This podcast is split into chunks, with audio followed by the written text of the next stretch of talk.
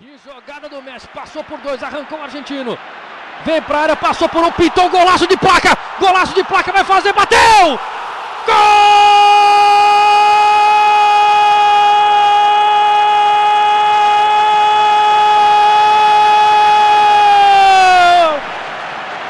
Que golaço do Messi! para escrever a história do Camp Nou, para ficar a história do Barcelona, para arrepiar qualquer torcedor do futebol de qualquer time, de qualquer país. Lencinho branco é pouco pro Messi. E aí galera, beleza? Aqui quem fala é Fábio Hermano e sejam bem-vindos ao NarraCast na nossa edição número 7. E o nosso convidado de hoje é Maurício Bonato, que você acabou de ouvir narrando pela Sky o golaço do argentino Lionel Messi na partida entre Barcelona e Getafe pela semifinal da Copa do Rei de 2007. Maurício Bonato é narrador desde 2004 e já começou narrando as Olimpíadas de Atenas naquele ano no canal Band Sports. Mas o auge da carreira do Maurício foi mesmo no canal Sports Plus entre 2013 e 2015, onde era a voz principal da emissora, narrando os principais jogos do Campeonato Espanhol e também da NBA. Depois do fim do canal, Maurício voltou ao Band Esportes, onde ficou até abril desse ano. Um trabalho interessante do Maurício é um curso sobre narração esportiva.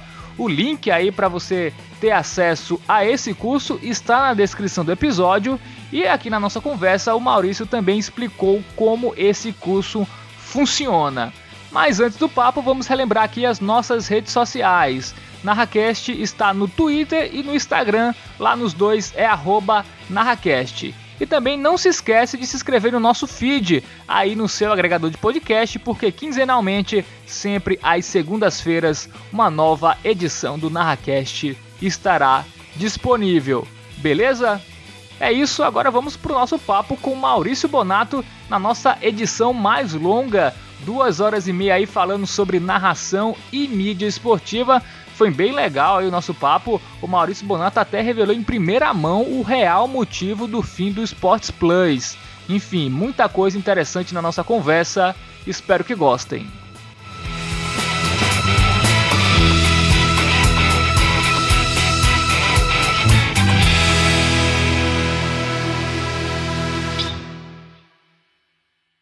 Bom, Maurício, primeiramente muito bem-vindo ao NarraCast. Eu vou começar contigo com a nossa pergunta inicial que eu faço para todos os convidados. É, quando foi que surgiu o teu interesse em ser narrador esportivo?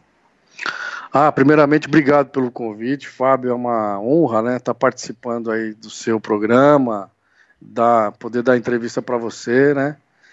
Olha, a minha história com a narração esportiva ela é muito curiosa, assim, porque às vezes eu escuto alguns colegas falarem que não tinham a pretensão, né? E até boa parte dos que estão narrando em grandes emissoras hoje falam isso, né? Que não tinha nenhuma pretensão de ser narrador, mas eu sempre quis ser narrador é, desde pequeno. Na verdade, eu queria fazer duas coisas: ou ser jogador de futebol, ou ser narrador. E o meu pai, ele escutava muito a Rádio Bandeirantes de São Paulo, uhum. né? E aí a gente escutava muito Fiore Gilhote. E eu comecei a imitar o Fiore Gilhote. Eu era molequinho, acho que eu tinha uns dois, três anos. Eu começava a imitar ele e tal. Aí eu fui crescendo, a gente ia no estádio ver jogo, meu pai me levava para assistir jogo e tal. Aí uh, o time ganhava, voltava para casa. E aí eu já ia direto no, no toca-fita lá, no, no aparelho, né? Para gravar os gols na voz do Fiore e tal. E depois eu ficava imitando ele, né? Mas isso já, eu já tinha uns 10, 11 anos, assim. E aí foi, e eu querendo jogar, e jogava bola, modéstia à parte eu jogava bem.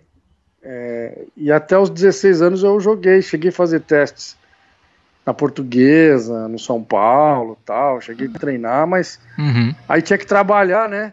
Sim. Naquela época, futebol era um pouco diferente. Isso eu tô te falando em 90, né? Eu sou de 74, ah. eu tinha 16 anos, aí eu parei com o futebol.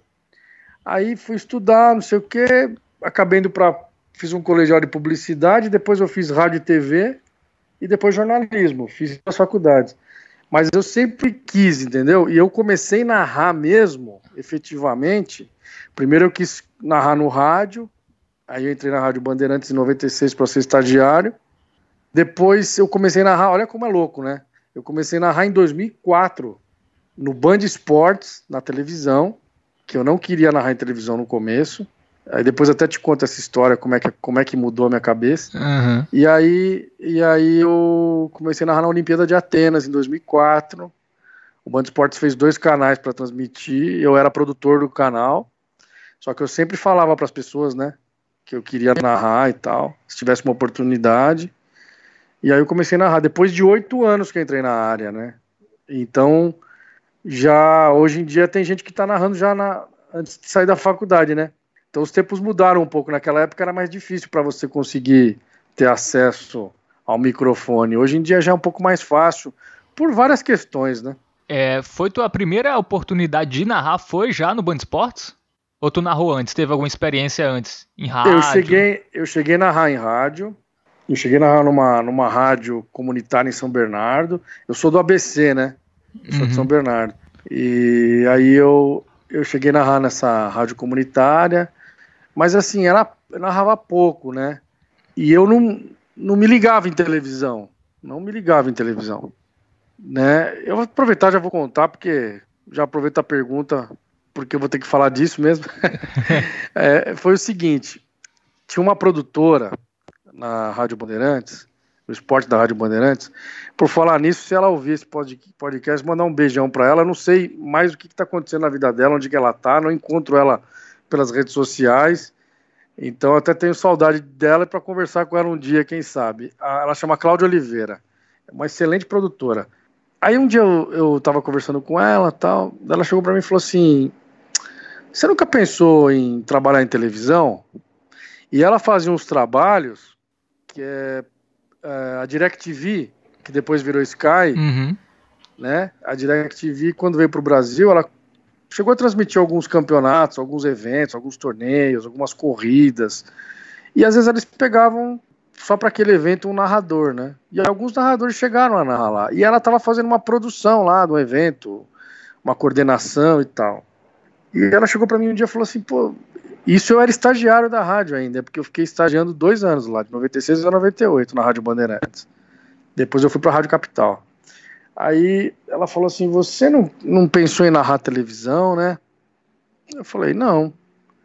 Ela falou: É, porque tua voz eu acho que encaixa para televisão, você não tem um vozeirão e tal. Realmente, para rádio, cara tem que ter uma voz mais potente, se desgasta menos, tem tudo isso, né? Porque um Sim. jogo de rádio dá uns três jogos de televisão, uhum. o desgaste que você tem. Só que quando ela falou isso, né? Aí ela falou: E, e acho que sua voz encaixa e televisão paga melhor, o rádio tá acabando, cara. Ela falou assim. Quando ela falou isso, cara, eu fiquei pé da vida com ela. Ela falou que o rádio tá acabando em que ano, Maurício? Em 96, mas já tava acabando mesmo, né? Imagina como é que tá hoje, né? Nem, nem vamos entrar muito nesse, nesse, né, nessa área, porque todo mundo que vai te ouvir, todo mundo que te ouve sabe como é que como é que está a mídia rádio, né? Sim. É, a gente sabe como é que está investimento. É, é, mas assim, o grande problema, eu até vou aproveitar para falar sobre isso agora. O grande problema das, das televisões, rádio, jornais e afins, internet, portais e tal, é a má administração. Foram muito mal administrados até hoje. Muitas famílias dominam esse meio, né? uhum. né? Concessões públicas e tudo mais e os caras usam para ficar rico. Eles não usam para fazer a coisa funcionar como tem, usam para os interesses políticos e para ficar Sim. rico. Então, assim, evidentemente que a bomba vai estourar uma hora em quem trabalha, né? Não é fácil você achar alguém que invista numa transmissão, num evento, num campeonato, porque realmente é caro. E hoje está tudo no off-tube, né? Raramente uhum. você vê. Até repórter no off-tube, né? Que é um, uma das coisas mais patéticas que você pode ver no mundo, né, cara? Exatamente. O cara pega. Tem, o cara põe o microfone na televisão para pegar entrevista, simplesmente assim. A televisão tá transmitindo o jogo, ele põe o microfone lá no alto-falante da televisão e como se ele estivesse entrevistando, ou então dá um migué, né? ah, o jogador já passou, não sei o quê, não deu para falar com ele. E, e, acontece isso aqui em São Paulo, né? Então a gente imagina no resto do país como é que tá. Mas enfim, aí, quando ela falou isso, eu fiquei bravo com ela, né? Voltando ao assunto. Falei, putz, quem, né? Aí você pensa, porque a gente quando tá no começo de carreira, você deve saber bem disso, é, porque você está começando sua carreira, você está na faculdade, a gente, é, a gente tem muitos, muitos sonhos, muitos ideais, né? A gente, a gente imagina o mundo de um jeito, o trabalho de um jeito, a vida de um jeito, né? E aí você começa a perceber, foi um baque quando eu entrei. No, eu comecei a estudar em 95 na faculdade de Rádio e TV. Eu estudei na Metodista em São Bernardo do Campo, me formei em 98. Aí, quando você entra no meio, você fala, meu, aquele cara é assim, né? Oh, o negócio funciona assim. Esse cara achei que torcia para tal time, ele torce para outro.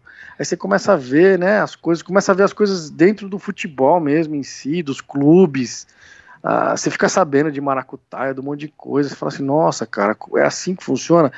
Então você tem que ter um autocontrole mesmo e ser um cara muito focado para você seguir tua carreira. E, porque tem gente que desiste por causa disso. Fala, ah, uhum. meu isso aí é muito complicado, é um assunto meio, né?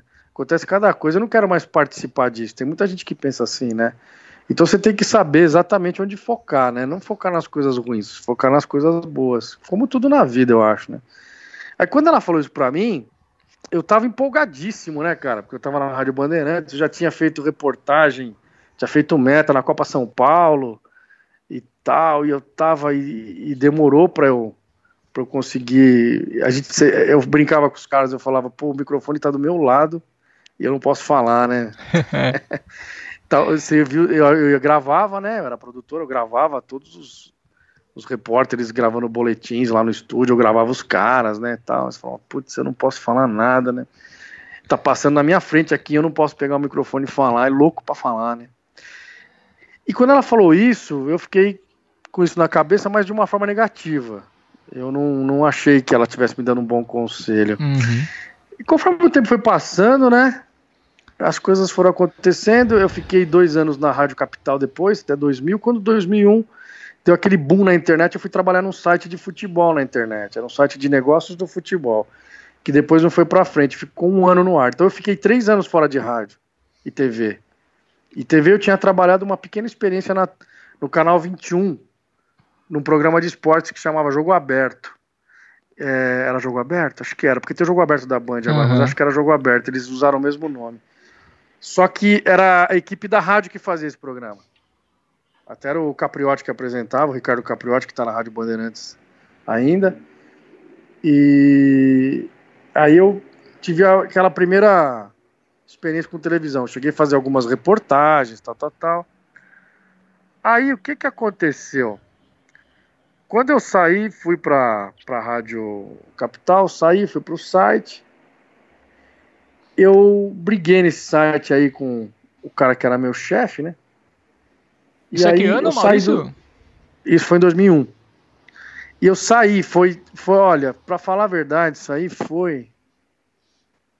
Acho que foi janeiro ou fevereiro de 2001. Uhum. Eu saí, falei, não quero mais. Quando deu abril de 2001, um amigo meu da rádio Bandeirantes, que estava trabalhando na televisão, me liga e fala: Maurício, a Traffic está na Bandeirantes e ela está montando uma equipe de esportes lá, cara. Eles estão precisando de uma pessoa para fazer parte dessa equipe de produção de esportes. Você tá afim? Falei, pô, lógico, eu fiquei três meses desempregado. Uhum. Aí eu migrei fui para TV. Foi a primeira vez que eu fui para TV de fato, TV Bandeirantes. Então eu produzia o conteúdo para as transmissões do Silvio Luiz, do Luciano do Vale, do Nivaldo Prieto. É... Quem mais que estava naquela época? Eu acho que o Oliveira Andrade ainda estava.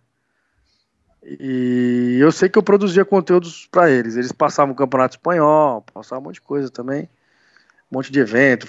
E eu entrei na equipe de eventos, depois eu fiquei numa equipe do show de esporte que acabou em 2003, depois do PAN de Santo Domingo, acabou o show de esporte. E aí eu já estava fazendo reportagem, estava fazendo algumas outras coisas, né? E como eu sempre digo, eu sempre falei para as pessoas que eu queria ser narrador, sempre. Então, assim, isso talvez seja uma, um conselho, sei lá, um toque que eu posso deixar para quem está ouvindo o podcast aí, né? Para quem está ouvindo esse programa, de, de que se você quiser fazer uma coisa, naquela época funcionou para mim. Eu não sei hoje como é que é. Hoje, acho que até a pessoa nem precisa falar nada, né? A narração hoje está tão largada que passa um cara na frente da emissora, o cara pergunta: Você sabe narrar? Ah, mais ou menos. Então vem cá, vai, tá aqui, já entra e já faz. Hoje tá mais ou menos assim. Então, mas é importante você deixar o, o seu o seu chefe, o seu superior sabendo mais ou menos do que você quer fazer, né? Que às vezes pinta uma oportunidade, sei lá, eu, eu penso assim. E aí, quando, quando eu fiquei nessa equipe de esportes tal, quando acabou o show de esporte, o Band Esportes foi inaugurado em 2002. E lá na Band, até hoje é meio que assim, né? Às vezes o cara trabalha para os dois canais ao mesmo tempo uhum. tal. Eu fiquei trabalhando no esporte total, de, quando acabou o show de esporte, né? Você ficava. Cada semana você estava fazendo uma coisa. e aí me jogaram pro, pro Band Esportes, eu comecei a ajudar lá, não sei o que, produzir, produzir os jornais, né? Os telejornais, tal, tal, tal, não sei o que, fazia, editava matéria, não sei o que era editor de texto, produtor e tal. Quando em 2004 fizeram um teste para a Olimpíada de Atenas, mais ou menos o que foi antes, um mês antes, mais ou menos isso. Aí eu tinha dado um toque pro pessoal que eu sempre falava, né? Assim, eu não era chato, mas eu sempre falava, entendeu? Eu sempre falava, eu não era aquele pentelhão de ficar enchendo o saco Sim. dos caras, mas eu falava, falava, ó, algum... aí a, a menina falou, você vê como, como que foi doido a história. Teve o teste, ela falou para mim assim, vai ter um teste essa semana, era a coordenadora de produção do Band Esportes. Aí eu falei, ah, legal. Ela falou, ah, vai vir uns 30 caras aí, meu. eu falei, ah, tudo bem. Ela falou, se der tempo, você vai fazer o teste. Eu falei, tá bom. Eu falei, ó, tô aqui na redação, produzindo o jornal, né? Se você se tiver um tempo, você me avisa que eu vou aí e faço teste, né? Não tem problema. Eram quantas vagas, Maurício? Eram, peraí, quatro. Quatro vagas. Que era, era, eram os quatro narradores que iam trabalhar nesse canal a mais que foi feito para cobertura. Porque na época, o que, que, eles pensaram? O canal 1 do Band Esportes ia meio que replicar a Band, né? Hum. Então ia entrar muita narração da Band. E o canal 2 ia ser um canal meio que o Band Esportes mesmo, né? Sim. A gente ia fazer uma transmissão com a cara do Band Esportes, né? E eu estava inserido no contexto, porque eu coordenava transmissões, né? uhum. né? Eu, eu fazia muita produção, eu trabalhava na equipe de eventos, que eu já tinha trabalhado na época da tráfico. Então, assim, eu já sabia como a coisa funcionava, eu sabia produzir uma transmissão, eu sabia o que cada narrador gostava que você colocava no material para ele, né? Porque tem, tem coisa que você faz a produção, o cara pega, pega o, aquele bolo de papel que você entrega para ele, o cara joga fora. Aí tem cara que não, ó, oh, você não colocou tal coisa, próxima vez você coloca, ah, coloco. E naquela época, tava começando o negócio da internet, a internet ainda era discada, né? Era difícil, não era tão simples uhum. assim a internet. Depois começou a ficar, aí veio a internet com, com cabo, né? E, começou a ficar mais estável e a gente ia pesquisando, como é hoje, né? Vai pesquisando, já vai imprimindo, sabe? Uhum. É, no começo não era assim quando eu comecei a trabalhar em rádio, em 96 mesmo, tinha. Eu lembro. Eu lembro até hoje do barulho do. do acho que era. Não sei se era. Como é que era o nome? Se era Telex, que chegava com aquelas impressoras matriciais, as informações chegavam. O Cláudio Zaidan ia buscar, pedia para eu buscar lá para ele, porque estagiário busca essas coisas e cafezinho, né? Sim, então eu fazia sim. muito isso. Eu fazia isso direto. Aí então eu lembro disso. Foi ali que eu tive, comecei a ter contato com os caras e tal. Mas eu entrei já na Rádio Bandeirantes, só voltando um pouquinho, na equipe de esportes, porque eu fiz uma entrevista lá com o diretor de esportes, o Sérgio Cunha. Fiquei mais de uma hora falando com o cara, achei que não ia rolar, e no fim das contas ele me chamou para ser estagiário de esporte. E eu fui lá para procurar uma vaga de estágio com um Bundesman da rádio, hein? Não tinha nada a ver com esporte, cara.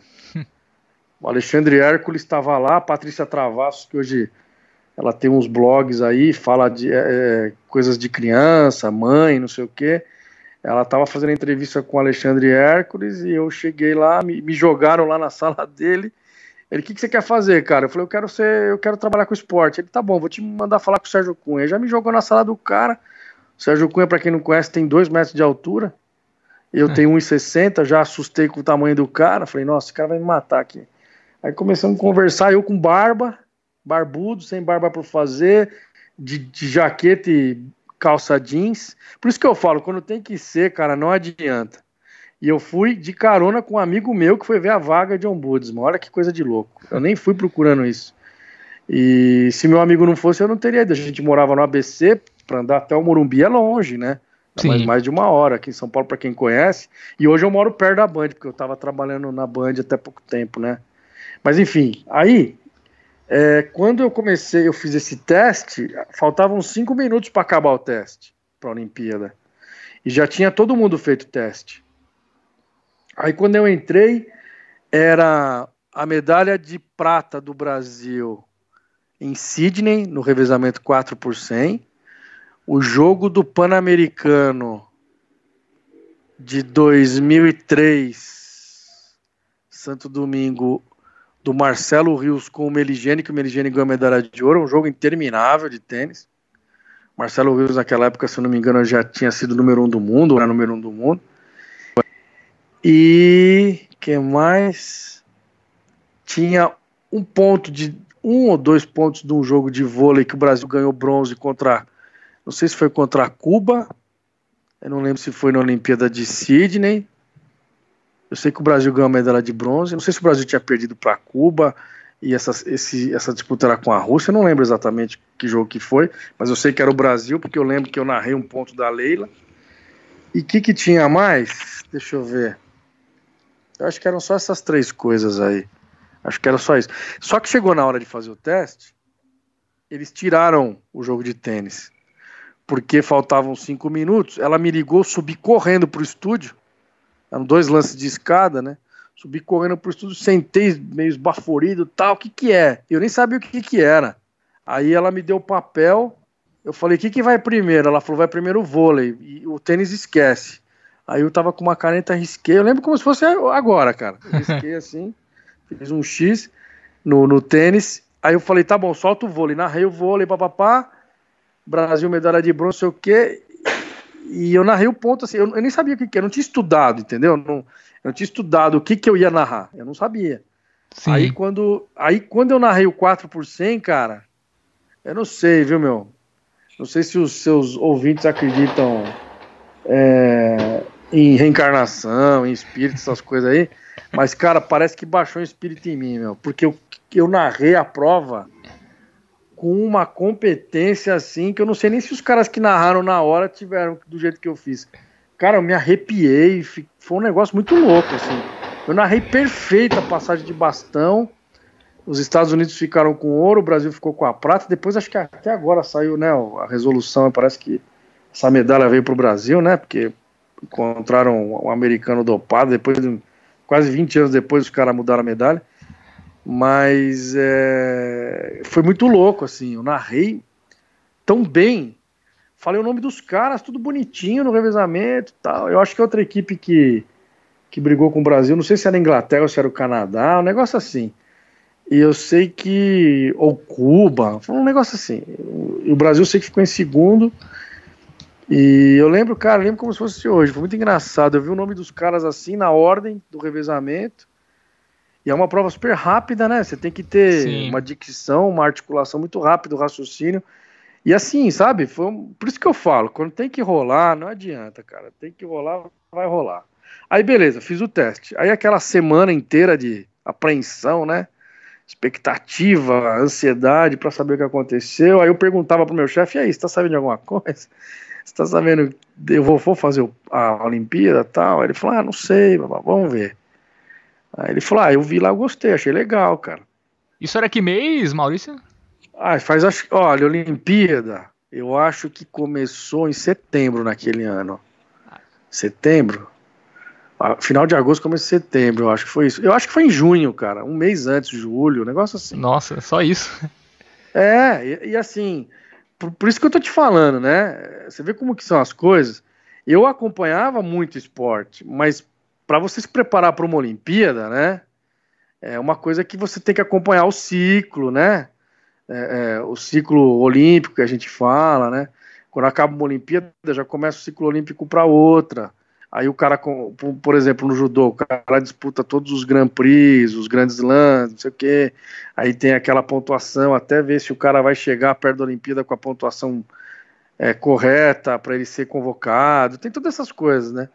Então, foi muito louco, né, meu? Porque uhum. eu não tive muito tempo de, de. Sabe, mas assim, eu não sei te explicar. Eu acho que a, a a empolgação, né, a felicidade, a alegria que você fica, o entusiasmo que você tem. Acho que na vida a gente tem que ter entusiasmo em tudo que a gente faz, né?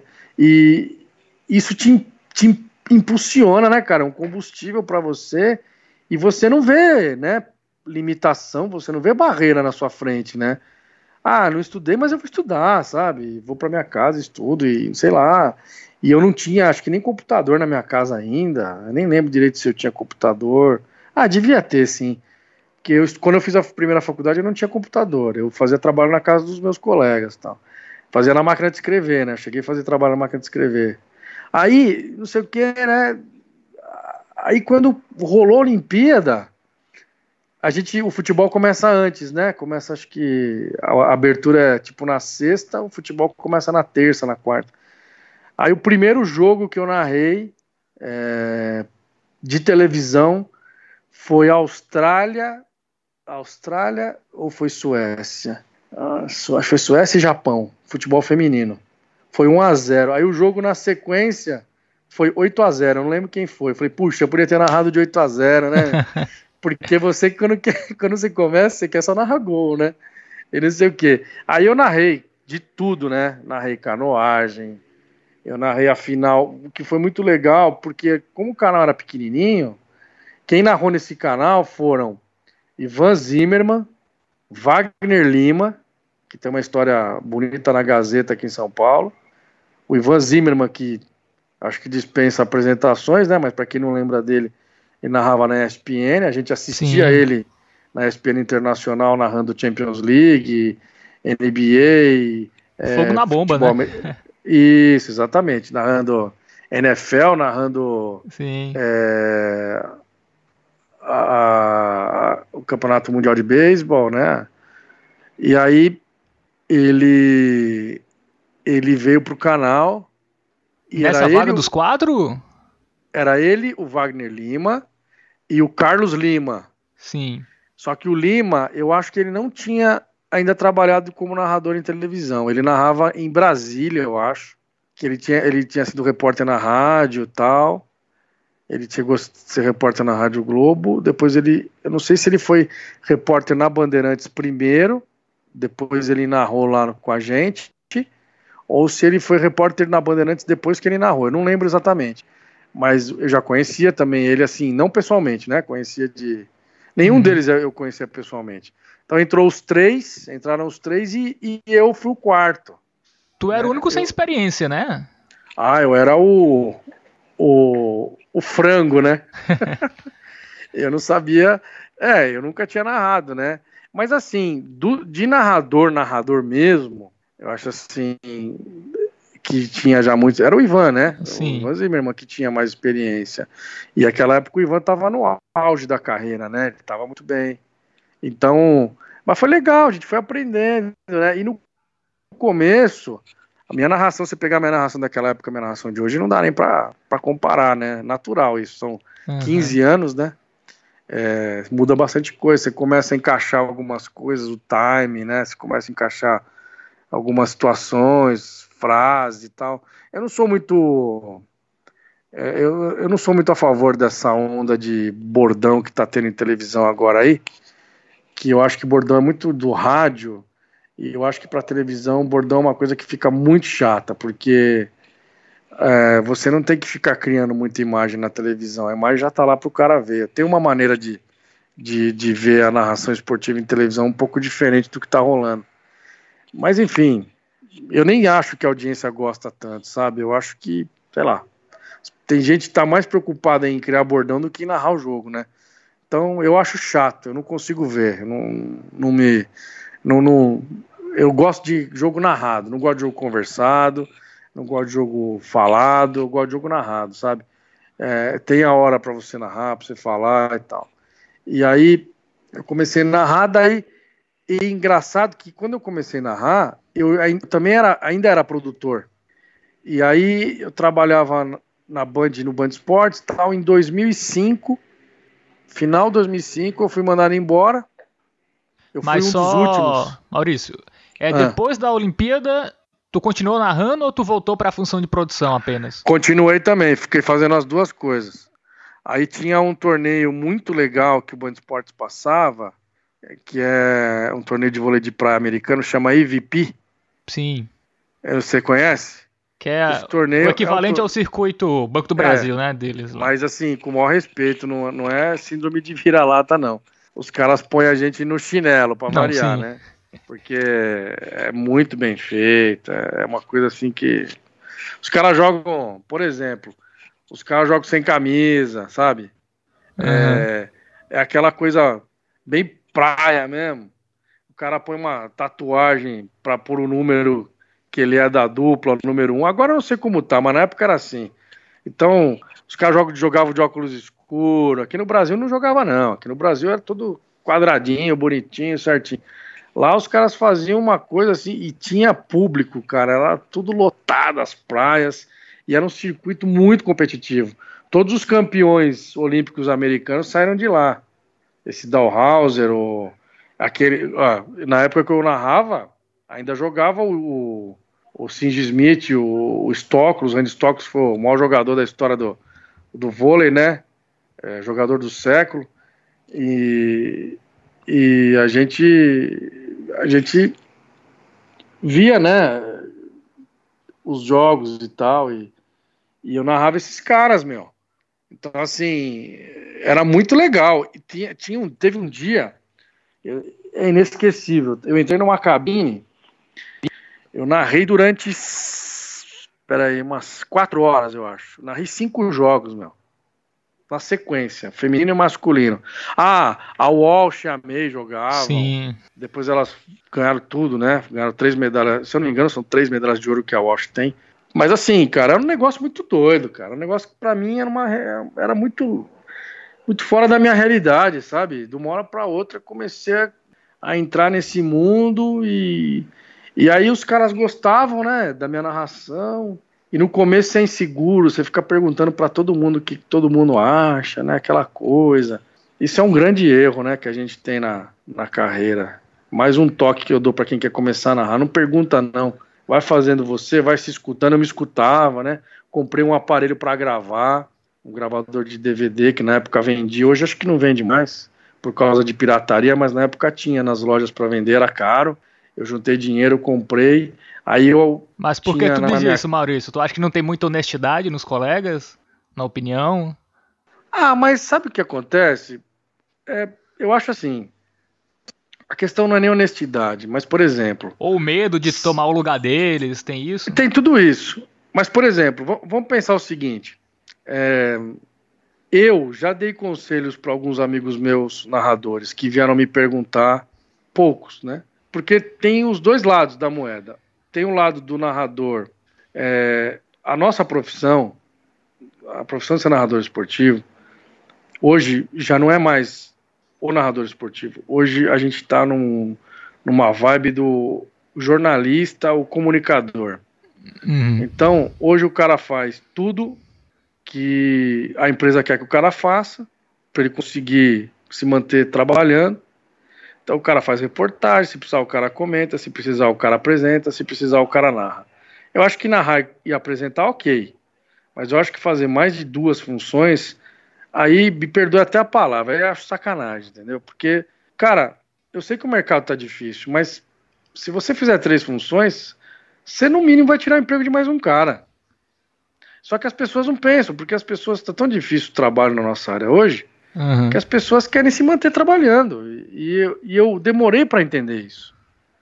É, eu sempre fui contra, eu sempre fui um cara muito ético trabalhando. Então, por exemplo, eu já cheguei a ser chamado para ser comentarista, eu não fui porque eu não sou comentarista. Eu indicava um amigo meu que era comentarista. Aí você voltando para essa história. Na época, não era assim. E a gente que começa a narrar, até hoje você vê, você está na faculdade. Poxa, tem garotos hoje que estão saindo da faculdade que você, sendo um narrador experiente, você dando um toque pro cara, o cara nem escuta o que você está falando. Então, é, eu não estou dizendo para o cara não perguntar porque ele não tem que ter humildade de perguntar, não é isso. Ele tem que saber para quem ele pergunta. Porque, por exemplo, eu chego para uma pessoa que eu nem conheço direito, que ouviu minha narração. O cara achou minha narração uma porcaria. Ele não é meu amigo. Ele não tem liberdade para falar as coisas para mim. Eu vou perguntar para ele, ele vai virar para mim e vai falar assim: "Ah, foi legal, cara". Aí eu pego um cara que é muito meu amigo, mas que eu até dou liberdade para ele. Aí o cara, por ser meu amigo, até pode ser parente, sei lá. O cara vira e fala assim: Puxa, não tá legal, velho. Você não tá narrando bem, teu ritmo não tá legal, você tá falando umas coisas chatas tal. Queira ou não queira, você vai ficar chateado com o cara, meu. Por mais sincero que ele seja, e você, uhum. com, a, com, toda humildade, né? Você, porque ninguém gosta de receber críticas, meu. E aí, isso que me falou foi Nivaldo Prieto, cara, que é um grande amigo meu, narrador da Fox hoje, na época ele estava na Band, de Record e tal. O Preto falou para mim, meu, toma cuidado com quem te critica, com quem te dá opinião sobre o seu trabalho, porque... E é verdade, meu. Eu custei a entender. Mas no começo eu perguntava muito, sabe? Porque eu, eu não tinha segurança no meu trabalho. Aí até um outro amigo meu que trabalhou comigo na Sky, eu falei para ele, falei, cara, ele perguntava também. Eu falei, não pergunta não, meu, pergunta só para mim, cara. Porque eu vou te falar com honestidade o que que tá acontecendo. Porque as pessoas, sabe, e você passa essa insegurança para quem tá junto ali, às vezes a pessoa não muda nada, não vai mudar nada. Mas o cara pode comentar com alguém, falou, Bonato toda hora fica perguntando aí se tá boa ou não a narração dele, sei lá, meu, esse cara é meio inseguro. Então eu acho que isso não vai, não é uma coisa, se a pessoa não é muito confiável, se você não tem 100% de certeza que você pode perguntar alguma coisa para essa pessoa, é, eu acho melhor não perguntar, sabe? Então o que que eu fazia? Aí chegou uma hora que caiu essa ficha, falei, peraí, não vou ficar perguntando mais não. Vou. E também tem vários, várias interpretações. Pode ser o cara falar que tá bom justamente para você não melhorar, entendeu? E tá uma porcaria. Ou então um cara fala que tá ruim e tá bom só para deixar você para baixo. Tem uhum. muita coisa assim, entendeu? Não é uma coisa que dá para chegar e falar, olha, é assim, a fórmula é assim, não é. Eu acho que é uma questão muito pessoal, entendeu? E o que, que eu fazia? Eu gravava, eu até dei para um amigo meu esse gravador aí, já não tô mais com ele. Eu gravava, eu fiz, assinei, né, tal, uma, assinei tele, televisão a cabo, tal. Aí o que, que eu fazia? Eu gravava minha narração. Aí eu chegava, programava lá para gravar. Também era um negócio que eu, eu não sou muito bom para mexer com essas coisas. Até hoje eu não sou computador, eu não sou muito bom não. Tem uns amigos meus que, nossa, o cara parece o, o MacGyver, né? Para quem lembra do MacGyver dos do seriado é antigo, hein? Agora eu desenterrei. Então o cara, pô, vou falar mais, mais pra moçada, parece o Steve Jobs, aí o cara mexe em tudo, isso aqui. Aí eu falava assim, não, pelo amor de Deus, não você mexer. Aí eu arrumava lá tal, é, gravava. O que, que eu fazia? Eu chegava em casa, pegava, eu tinha computador, lia lá o CD, né? Colocava lá, ou então punha na televisão mesmo, por esse aparelho, porque ele rodava, ele, ele reproduzia. E aí eu ficava anotando, né? O que eu tinha que melhorar. Aí eu falava assim, ó, por exemplo, vamos dar um exemplo. Teve um lance agudo no jogo de vôlei, uma bola lá que o cara bloqueou, uma bola empinada para a ponta, tal, o cara bloqueou. Aí eu falei uma coisa, aí eu olhava e falava assim, nossa, podia ter falado outra coisa aqui. Aí anotava. Ah, em vez de eu falar isso, por que, que eu não falo isso? Ou então ficou legal, vou manter isso, sabe? Então, e eu sempre fui uma pessoa muito perfeccionista. Hoje eu já não sou mais. Mas eu sempre fui um cara muito perfeccionista. De uns tempos para cá, uns quatro anos para cá, eu mudei bastante. Mas era uma coisa que eu sentia necessidade. Eu estava narrando um jogo, por exemplo, e eu montava minhas prévias, né? Que eu já que eu te falei, né? Que eu fazia para os narradores, eu aprendi a fazer e fazia para mim também. Então, quando eu fazia, eu fazia uma prévia bonitinha para você preencher o nome dos caras, sabe? Tudo bonitinho com aquelas caixas, é, aquelas, é, como é que chama aquele negócio que você põe lá no Word, que você põe a, que você preenche, você põe lá as, as telinhas lá, né? Não sei, acho que é tela mesmo que chama, não sei. E aí. Tabela? Tabela, isso, boa, boa. É tabela. Aí eu peguei e eu fazia isso, fazia bonitinho, sabe? Eu levava uma em branco, levava uma com um monte de informação, botava todos os títulos que o time tinha, é, todas a pontuação do campeonato, vitória, derrota, do meu jeito lá eu colocava. E quando eu fazia as aberturas das transmissões, eu usava tudo, botava o nome do estádio, botava o número de pessoas que cabem no estádio, quando ele foi fundado, botava tudo numa folha bem organizado, bonitinho, né? um negócio bem feitinho. Botava no cabeçalho o nome do campeonato, a rodada, sabe? Eu, eu até hoje eu uso, mas hoje eu já faço à mão, eu nem, não faço mais no computador. Nome do técnico, eu chegava a colocar a altura e idade dos jogadores também, né? Para saber, por exemplo, uma bola que é para a área, o cara tem 1,80, o outro que vai cabecear tem 1,70, sabe essas coisas? Só para porque isso na hora do vamos ver, você tem uma informação a mais, uma cartinha na manga para você tirar, né? E ia fazendo isso, sabe? Ia botava o dos juízes, toda a ficha dos juízes embaixo. Então sempre fui um cara muito esmerado. Essa folha minha, o que, que eu fazia quando eu tava narrando? Eu tava narrando, aí eu pensava assim, ó, hoje eu não vou cometer nenhum erro na minha transmissão. Aí eu já ia focado, né? Eu pensava muito na transmissão antes. Aí eu pegava. Quando eu cometi um erro, por exemplo, uma gaguejada, é, um erro de jogador, que eu falei o nome era outro, um erro de algum termo, qualquer coisa, qualquer erro que eu cometesse, eu fazia um xizinho embaixo da folha, bem pequenininho. Aí eu falava assim, ó, hoje eu errei quatro vezes, né? Mas tipo assim, em dois jogos, que eu cheguei a narrar quatro jogos no mesmo dia, né? Na sequência. Já chegou a acontecer isso comigo. Quatro jogos de futebol. No, dá três horas de narração nua e crua, fora intervalo e outras coisas. Aí, então, como você não vai errar, né, meu? Sim. Como que você não vai errar? Só se você for um computador, né, cara? Uma máquina, um robô. Você vai errar. Não tem como. Aí, eu fazia o xizinho, né? Aí eu fazia o meu controle de qualidade. Até brincar, falava que é o controle de bo, controle bonato de qualidade. Então, tipo, ó, hoje eu errei três. Aí no outro jogo, ó, hoje eu errei dois. Aí eu tentando minimizar, né? E claro, não é todo dia que você tá bem. Não é todo dia que você tá 100%. Você tem uma vida como qualquer outra pessoa. As pessoas acham que a gente não tem vida, né? Que é, o nosso trabalho de narrador é um trabalho diferente do trabalho de outras pessoas. A gente é vidraço o tempo todo. Às vezes chegava e-mail lá na Skype, por exemplo, xingando no Band Esportes, me xingando que eu cometi alguns erros.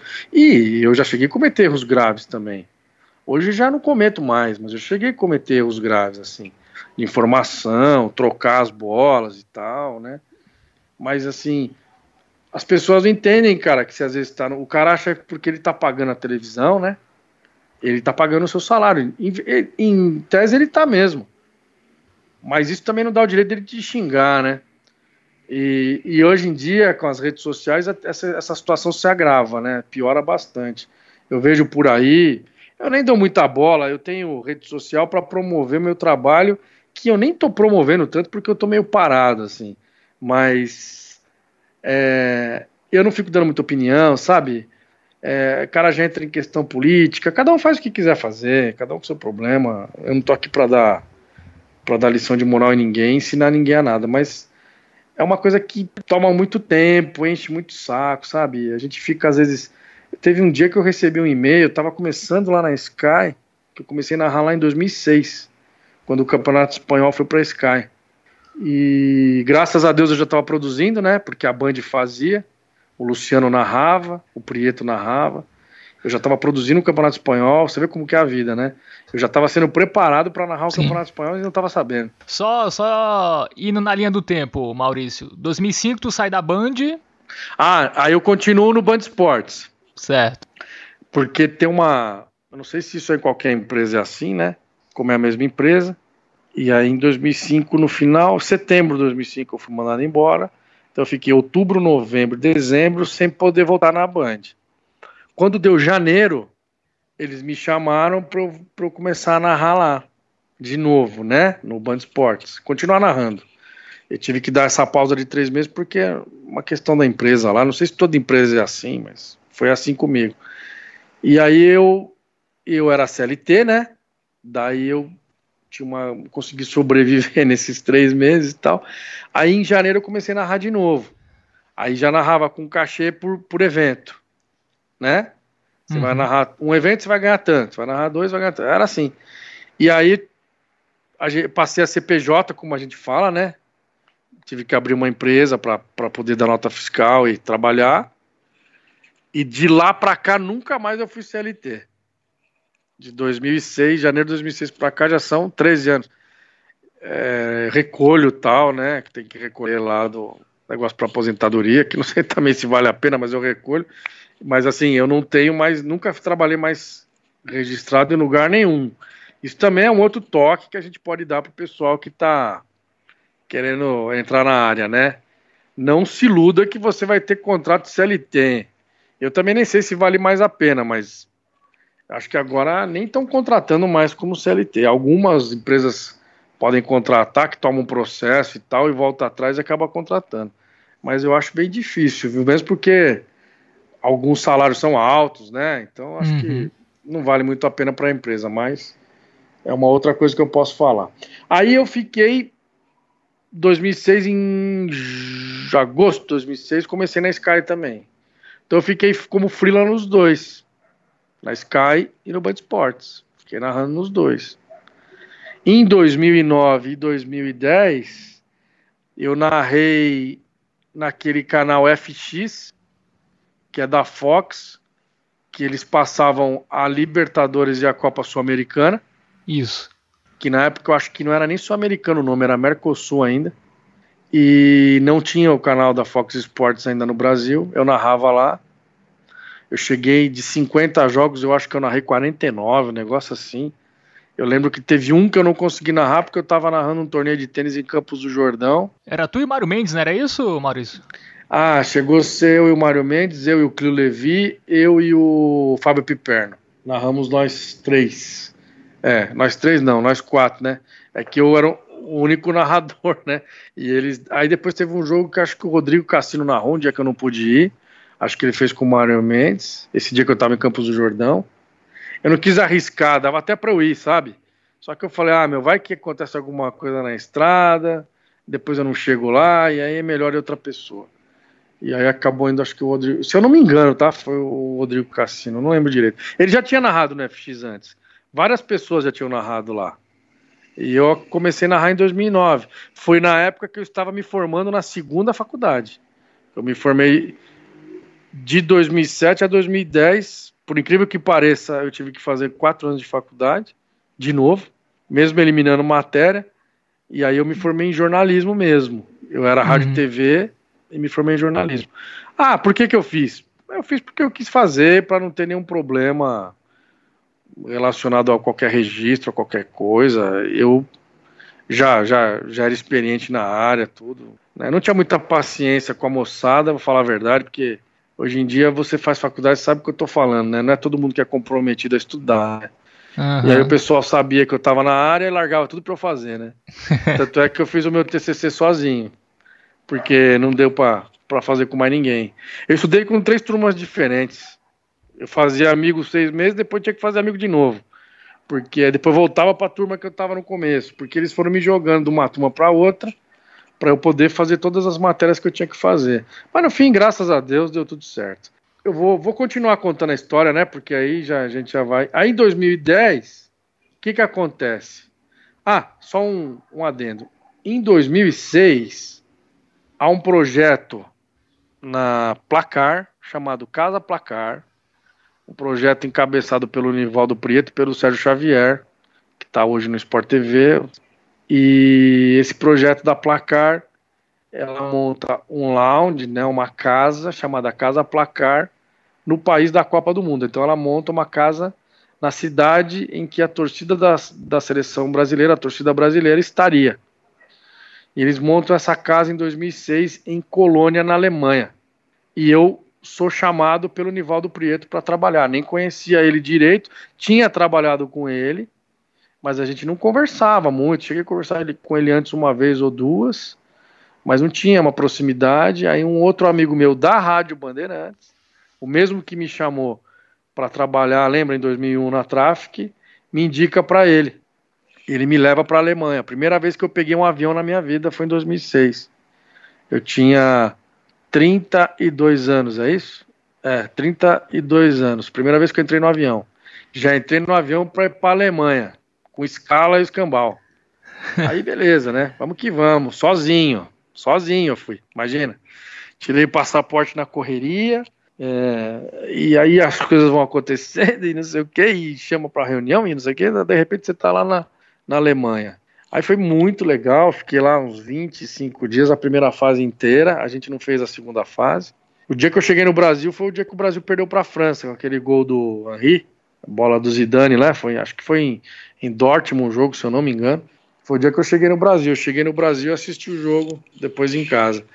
Mas foi muito legal, foi a minha primeira experiência. Aí eu já tinha narrado a Olimpíada, tinha trabalhado na cobertura do PAN de 2003 em Santo Domingo como produtor e tal. Cheguei a fazer algumas reportagens dos brasileiros que foram, mas eu não fui para Santo Domingo. Então aí fiz a, a Olimpíada de Atenas aqui pelo Brasil, mas eu fiz a cobertura né, da Olimpíada inteira. Aí fui para a Copa de 2006, 2008 fiz a cobertura por aqui também para a Olimpíada de Pequim. Uma semana antes da Olimpíada de Pequim, eu estava no avião. Faltava uma semana para o embarque, me avisaram que eu não ia mais. Tudo pronto já, cara. E eu louco para conhecer a China, doido para conhecer a China, cidade proibida, muralha, louco para comer lá. Como é que é? Barata frita, é, escorpião, escorpião frito, tava doido para fazer essas coisas. É. Salamandra, né? Não sei o quê, e no fim não fui. Aí, cara, eu peguei, fiquei meio chateado, mas tudo bem, né? A gente trabalhou aqui tra e foi muito complicado trabalhar aqui, né? Porque a gente virava à noite, né? Foram 20 e pouco, 22 ou 23 dias virando à noite, todo dia. Eu dormia no carro no estacionamento da Band. Meu carro, ele parecia um pulgueiro, cara, porque tinha cobertor, travesseiro, tinha o que você imaginar dentro do carro que eu morava longe, então não dava para ir para minha casa. E as narrações eram assim: eu narrava, por exemplo, da meia-noite às duas e voltava a narrar às quatro. Uhum. Então aquela horinha que eu tinha, não dava nem para estudar direito, eu ia dar uma dormida no carro, né? Aí eu saía de lá tipo meio-dia, ia para minha casa, chegava uma hora em casa, almoçava, dava uma olhada nas coisas que eu ia narrar, né, nas escalas, dormia das três até as seis, por exemplo. Sete horas tomava banho, jantava e já voltava, porque eu, cheguei, eu entrava às dez, né? Entrava às dez da noite saía uma da tarde. Então foram. É, mas assim, é uma loucura, mas é muito legal, né? Porque são. Uhum. último dia você tá morto, você não quer mais saber de Olimpíada, né, meu? Você não quer saber de mais nada.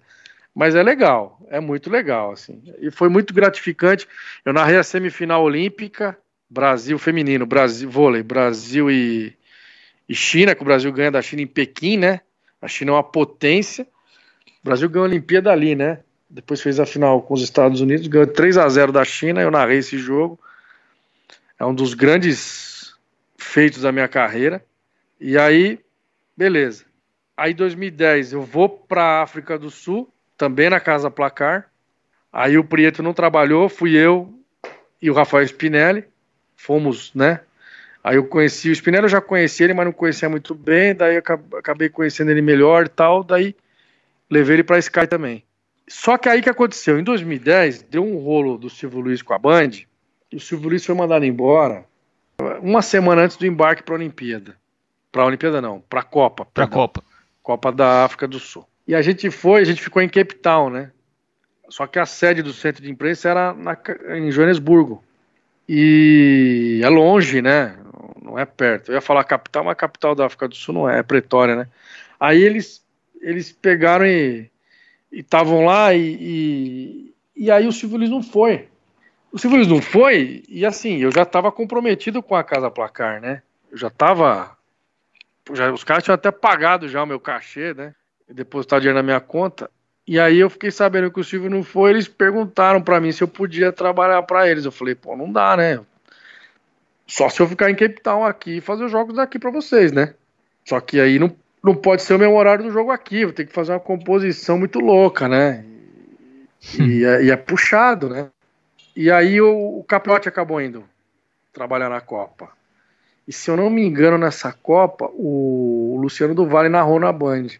E não sei nem se. Acho que foi a última Copa dele, né? É. Depois ele faleceu, foi. E aí, eu sei que assim, é muito louco, né, cara? Porque eu tinha acertado com os caras da, da placar em janeiro, meu. A Copa foi em julho. Então eu já tava seis meses, tudo acertado, né? E eu não era contratado no Band Esportes, eu ainda era estagi é, estagiário, eu ainda era freelancer. Estagiário eu já não era faz tempo, uhum. mas era freelancer. Eu fui seis anos freelancer. Quando a Copa estava acabando, eu recebo uma mensagem do pessoal do Band Esportes, daquela coordenadora de produção que me deixou fazer o teste lá em Atenas, em 2004. E ela fala para mim se eu quero ser, eu queria ser contratado e tal. Daí eu sou contratado em 2010, depois da Copa, acho que foi em agosto, setembro, um negócio assim. Aí eu fiquei efetivamente contratado no Band Esportes, né? Não, não era mais freelancer. Só que naquela época, o Band Esportes tinha muito evento, cara. Tinha muita coisa para fazer. Então, assim, a gente ganhava bem, mesmo sendo freelancer, porque tinha muita demanda. Uhum. Os narradores que tinham contratados, eles não davam conta. E, e lá, o, alguns narradores não narram todos os esportes, eu narrava tudo. Né? Tem cara que só narrava futebol, só narrava basquete, só narrava corrida, o outro só narrava tênis, e eu narrava tudo. Então, é, eu, entendeu? Eu, eu ia naquele leque, né? Eu ia de luta até futebol. É, e o Band Esporte tem essa característica, né, de transmitir vários esportes alternativos, né? É, essa é a, até o slogan, né, que era Band Esportes, o canal de todos os esportes. Hoje já mudou um pouco porque tá tão fraco de evento lá, né? Hoje é o canal do tênis, né? É, exatamente, você falou tudo. Já chegou a ser canal do golfe uma época, chegou a ser canal do tênis por um bom tempo também, porque passavam todos os jogos e os torneios da WTA, depois perdeu para a Sony, né? Que agora também Isso. não está mais. Tá Se não me engano, está na, tá na Dazon agora. E, enfim. É, e agora está retomando aos poucos, né? Só não passavam os grandes lãs na época. Isso. Não tinha, não tinha nem Roland Garros. Roland Garros acho que começou em 2012 ou 11, um negócio assim. E aí o que que acontece? Eu sou contratado. Quando chega dois e eu tô vai vai imaginando, eu tô paralelamente na Sky, né? Narrando, o espanhol lá no PPV lá. Narrando o espanhol, tamo lá. E tal. Já o FX já não tinha mais, já tinha entrado a Fox em 2011 e tal. Aí eu não, não recebi nenhum convite da Fox. Acho que eles nem sabiam que eu tinha narrado jogo no FX. Porque eu sei que quando eu conversei com o pessoal do FX era o pessoal da Argentina que me chamava. Então acho que ninguém nem sabia aqui no Brasil que eu estava fazendo aquilo. Aí eu sei que é, quando, quando deu 2012, no começo de 2012, tava um zum, zum, zum que ia surgir esse canal novo aí, o Sports Plus. E aí, aquele papo todo, não sei o que, aí os caras me chamaram. Eu já tava narrando o Campeonato Espanhol, né? Aí os caras, pô, você não quer ficar só nesse canal, não sei o que, você sai do Band Esportes e tal. Eu falei, bom, eu tô contratado, né? Demorou tanto para ser contratado, né? fazia o quê? Um ano e. Fazia um ano, nem um ano e meio, um ano e três meses que eu tinha sido contratado, né? E é, e é uma coisa assim, não é questão de ser acomodado ou de comodismo, mas quando você é freelancer e você consegue depois um trabalho que você tem um salário todo mês, que você sabe exatamente quando você vai ganhar, é uma benção, né? Você fala, nossa senhora, pode até limitar o teu ganho, mas pelo menos você já sabe, tem uma certeza de quanto você vai ganhar, né? E aí eu falei, nossa, tão bom, né? será que eu vou sair e tal? Daí eu fui. Aí eles fizeram uma proposta para mim, para eu ser exclusivo. Eu não aceitei, eu fiz uma proposta maior e eles aceitaram. Era mais que o dobro do que eu ganhava no Band Esportes. Aí foi me apresentado o projeto, tinha ATP 500, NBA, Que eu nunca Euroliga, tinha, né? De basquete. Que eu nunca tinha narrado. Euroliga de basquete, que eu também nunca tinha narrado. Tinha narrado a Liga CB, a, o Campeonato Espanhol, né? Aí tinha o Campeonato Espanhol que eu tava narrando, a Copa do Rei. E a cereja do bolo, né? Até as quartas de final da UEFA Champions League. E um rugby, que eu já tinha narrado outras modalidades, um rugby australiano que é diferente do rugby que a gente conhece aqui, que é, Sim. são outras rugby regras. League, né? Rugby League, NRL, é, que é espetacular também. Uhum. É, é um negócio. Eu, eu é assim, as, as TVs do Brasil não passam porque é de madrugada, mas valeria a pena, viu? Porque é muito legal, é muito competitivo. Aí eu sei que aceitei a proposta, saí do Band Esportes, com dor no coração, é verdade, mas saí do Band Esportes. E aí eu falei, pô, agora, meu, agora minha vida tá resolvida, agora beleza. E, né, só narrando evento top de linha. E tu era o narrador número um, né, do canal. É, eu era o principal narrador do canal, é. Eu era o único exclusivo, né. Aí foi o, o Rafael, aí tinha alguns freelas, depois eles, eles chamaram o Marcelo, que tá fazendo alguns freelas também, o Marcelo do O, que uhum. deu entrevista para você. E aí foi, né, cara? Foi rolando, rolando, rolando. Daí a gente ficou até 2015, junho de 2015, quando o canal foi descontinuado, né? Por questões administrativas. Teve muito problema com a Ancine, mas acho que não foi essa questão, não. E assim, ali, cara, o meu drama começou naquele dia que acabou o canal, né? De lá para cá eu não consegui voltar pro mercado efetivamente, não. Faço meus Foi 2015, aí. né, Maurício? Foi. O canal acabou dia 22 de junho de 2015. Então, que dia que é hoje? Hoje é 15 de junho. Ah, daqui uma semana vai completar quatro anos. Aí foi. Foi. Foi isso que Mas aconteceu. Mas o motivo específico, Maurício, foi o quê? Foi a perda de direitos esportivos? Não, foi aquela cara... questão que ninguém sabia quem era o proprietário, se era... A, a, porque, a, pelo que eu me lembro, a discussão era porque a Sky não podia ter um canal exclusivo dela, né? Aí tinha uma questão que era da, de uma empresa argentina ou uruguaia, né? Que era o Torneios e Competências, não tinha uma conversa assim. É, ó, Aí sempre... A questão é o seguinte, eu acho que nunca falaram isso no, para ninguém, eu vou falar para você. E que eu fiquei sabendo. A história foi a seguinte: o canal sempre foi da Sky. Sim. A Sky sempre Se desmentiu. pudesse, ia ser Sky Sport Brasil, se pudesse. Se pudesse. E aí, o que, que aconteceu? Porque quando eu comecei a narrar na Sky, a Sky era DirecTV, depois ficou DirecTV Sky, depois ficou Sky. Foi a mudança da marca, né? Quando eu comecei, ainda era DirecTV. Aí, a Sky tinha esse canal.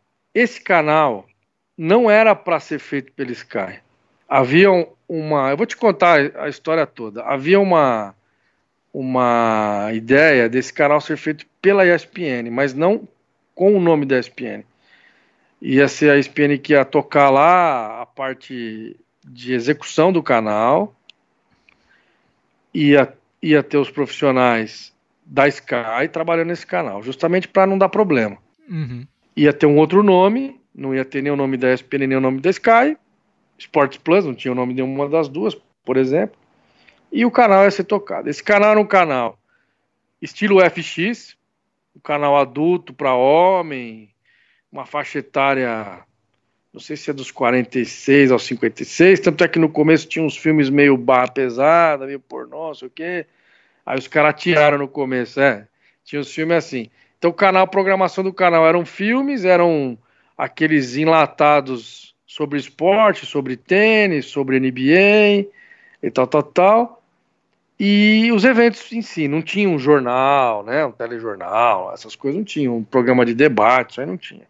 Isso era um projeto para o futuro. Só que no Brasil existe uma lei que as operadoras de TV por assinatura não podem ter canal de televisão. Só que a Globosat sempre teve, né? A Globo chegou a ser dona da, da NET e tal. Só que a Globo pode tudo. A Globo, inclusive, eu não sei se ainda é, mas a Globo já, na época, era sócia da Sky, com 7% da Sky, 7,5%, negócio assim. E a Globo travou muito a, o lançamento do canal. O canal era para ter sido lançado um ano e meio antes, com o nome Sports Plus. A Globo que não deixou. E aí, porque a Globo ela era acionista minoritária na época, da DirecTV, só que ela tinha o um poder de veto, entendeu?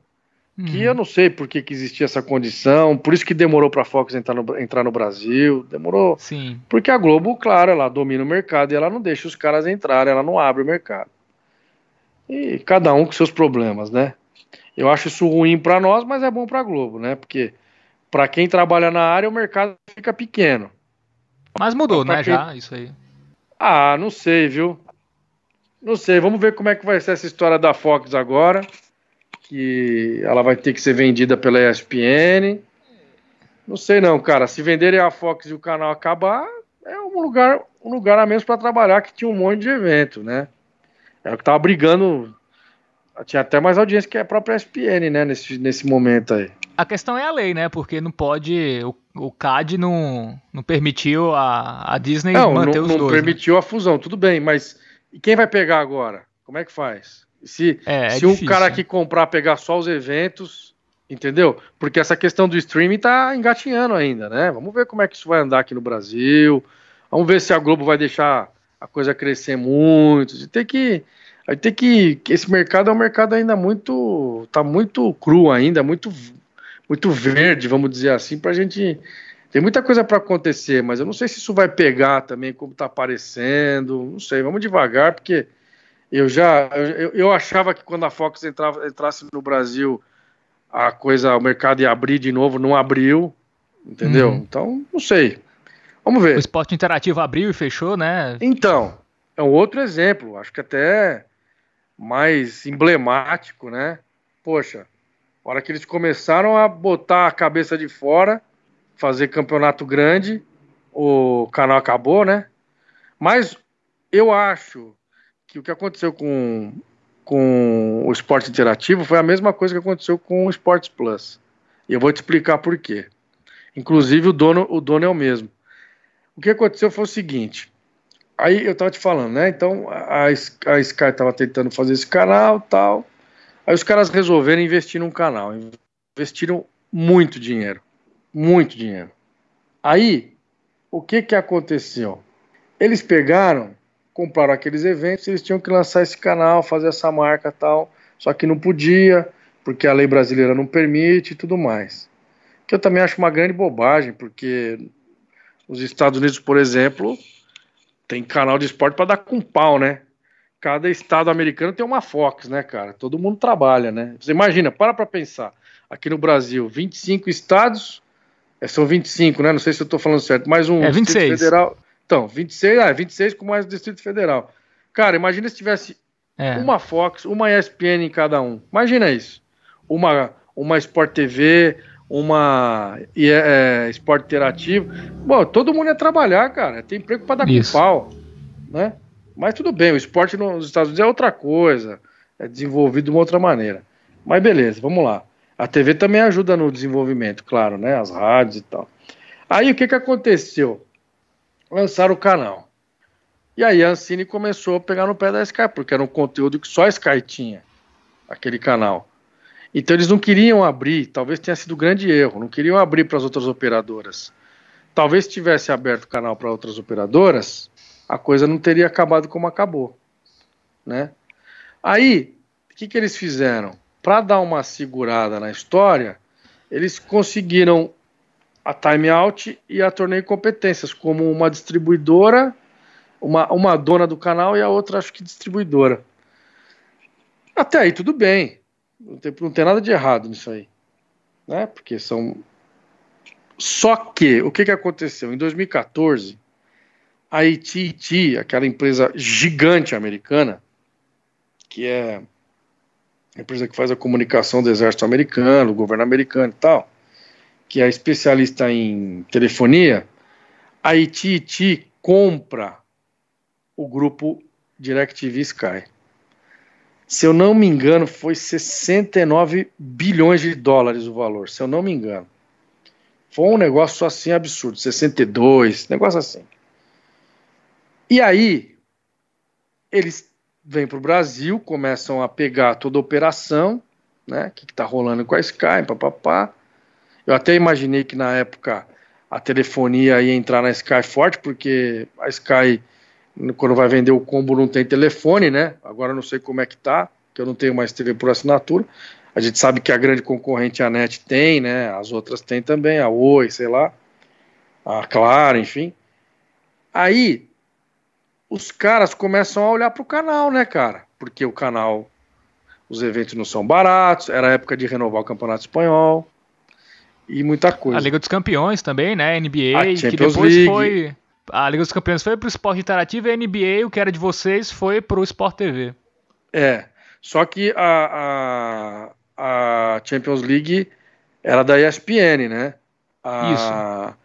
E quem, e na verdade, com vocês. é, repartia com o canal, mas a, a, o Esporte Interativo comprou os direitos que eram da ESPN, né? Ele, ele, ganhou, ele não pegou a nossa fatia, ele pegou Isso. a fatia da ESPN. da ESPN. Quem pegou a nossa fatia na NBA foi o Sport TV, que era o mesmo pacote, que era o pacote do Sports Plus, era o pacote que eles pegaram, o mesmo pacote, a mesma sequência, tudo igual. Aí o que, que aconteceu? Aconteceu o seguinte: teve aquele escândalo. Vou falar da Trafic outra vez. Aquele escândalo da Trafic, do J. Ávila, que Deus o tenha, né? Aquela história toda que estourou aquela bomba lá, lembra? Que ele foi, ele foi preso, os caras lá, o Marinho foi preso e não sei o quê.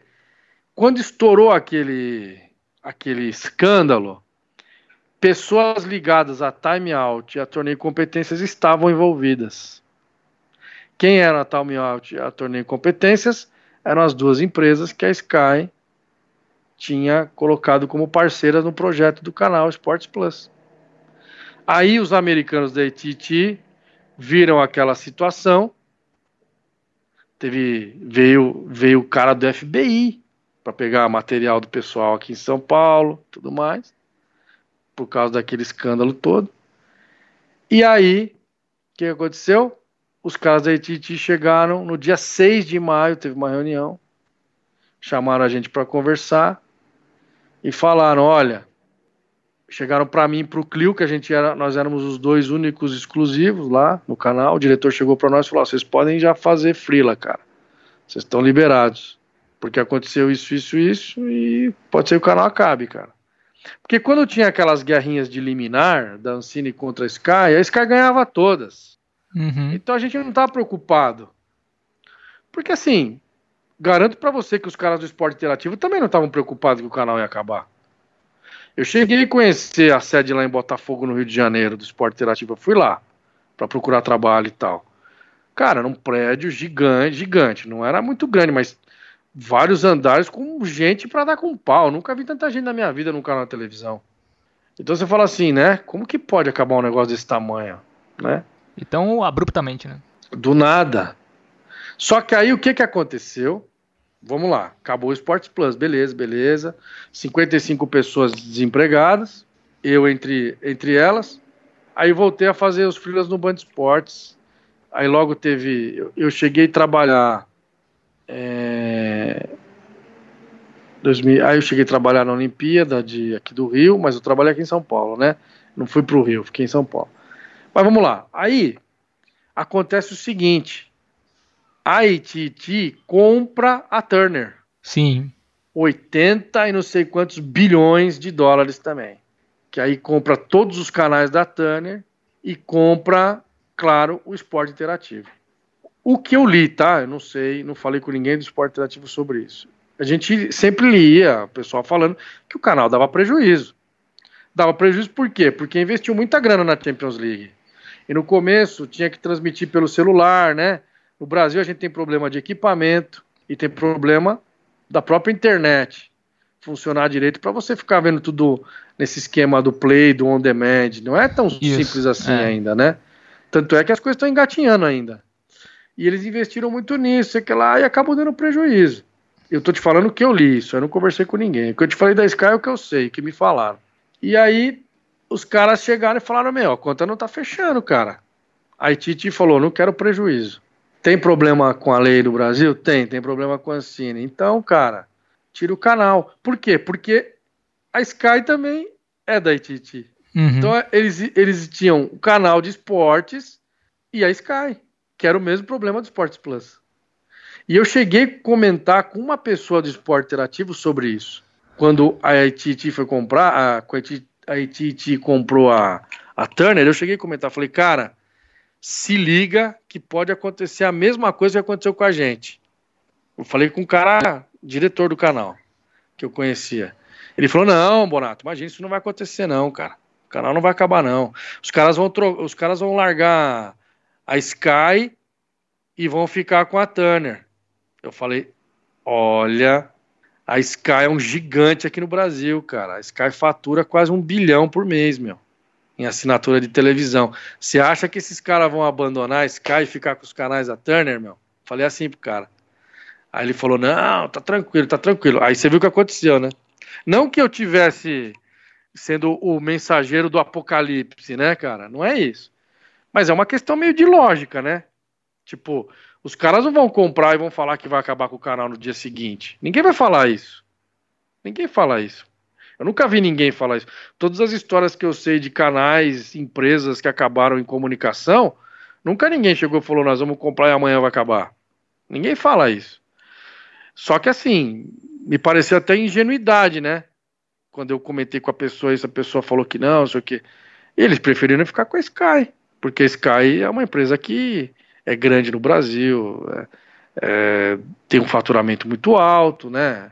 Uma das empresas do país que mais fatura Sky. Então, não é tão simples assim largar. Só que aquela história do guarda-chuva, né? o guarda-chuva da AT&T, ele compreendeu no mesmo tempo Sky Sports Plus e um outro tempo Sky Sport Interativo. Eles preferiram acabar com os dois canais de esportes para nossa tristeza e para tristeza de quem acompanha, né? É, o Esporte Interativo eles ficaram ainda com os eventos, né? Encaixaram aí na, na TNT, né? Uma faixa esportiva. Mas o canal que é o que realmente emprega uma galera enorme foi descontinuado, né? Ah, foi, é, foi muita gente que perdeu emprego, né? E quando se fala em perder emprego na nossa área, é mais gente para tentar voltar para a área, né? Uhum. Então é já com, com os empregos que havia, já é difícil, né? Imagina depois que tem mais gente que acaba perdendo emprego. Então, realmente é uma situação complicada, triste para a gente que trabalha na área, né? Eu cheguei a falar com o pessoal de esporte interativo várias vezes. Quase que eu fui para lá. É, não deu certo tal, mas enfim, é uma é uma perda grande, né? Mas não sei, a gente está vivendo um período dessas fusões. Agora tem essa história da Fox com a com a ESPN, né? Eles não não deixam vazar muitas coisas porque tem muitas é, muitos compromissos no mercado, tudo. Eles né? têm um prazo, né, para se, se, desfazer. Eu acho que até. É, mas assim, eu, olha, eu rezo para que não aconteça isso. Tem muitos é. amigos, é. né, nas duas empresas, mas assim. Eu acho que cara, uma saída é, seria aquele cara lá do, do PSG, né, que é dono da BI Sports, que tem na, que era antiga Al Jazeera Sports, que agora tá no mundo todo com esse nome aí, BI Sports, era só se um magnata desse comprasse a Fox e e colocasse uh, esse canal aqui no, no, Brasil. Fora isso, eu vejo nenhuma saída assim para Fox porque não vai ter comprador, né? Olha, eu já li e não são fontes confiáveis que tipo pode ser que a Dazon se interesse, pode ser que a Record se interesse, mas assim, por exemplo, esse exemplo que você deu aí do, do Magnata lá do PSG, eu já estou escutando a história que esse cara vai montar um canal aqui no Brasil de esportes desde 2010. É. São nove anos. Né? Então, assim, antes de, de eu ir pro, pro Sports Plus, eu tô, já tô escutando isso. Eu não sei, cara. Eu acho assim. É, a chance era agora, né? A chance é agora. Se, se ele não montar agora, não vai montar nunca mais. É, então. Porque assim, aqui no Brasil, infelizmente, é, e eu não tô falando isso porque eu acho que é errado. Eu acho que existe a legislação tal podia ser mudado muita coisa. Mas o Brasil, infelizmente, quem manda nessa parte é a Globo, né? Você pode perceber, os eventos internacionais, eles não passam na Globo. A Globo não transmite campeonato espanhol, campeonato italiano, campeonato alemão, campeonato inglês.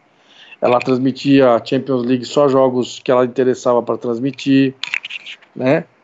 É, só que agora ela começou a ter algumas disputas aí, questão de direitos de transmissão. Você vê, o esporte interativo já está começando a perder terreno com a história do Palmeiras. O Palmeiras fechou com a Globo.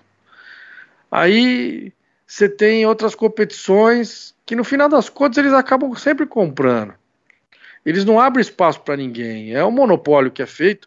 Eles não estão errados na cabeça deles, entende? Eu não estou aqui criticando, não é isso.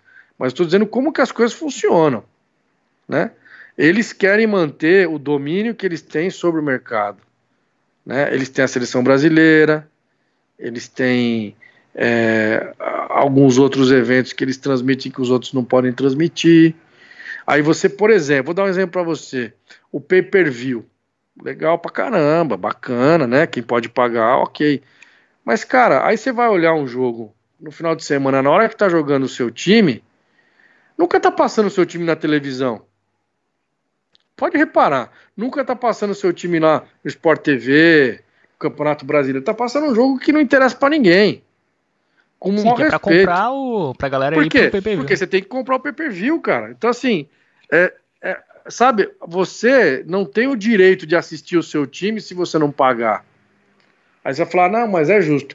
É justo na visão dos caras, mas não é todo mundo que pode. Então, isso, os caras não entendem por que, que a garotada hoje em dia, sem falar na qualidade do espetáculo, né?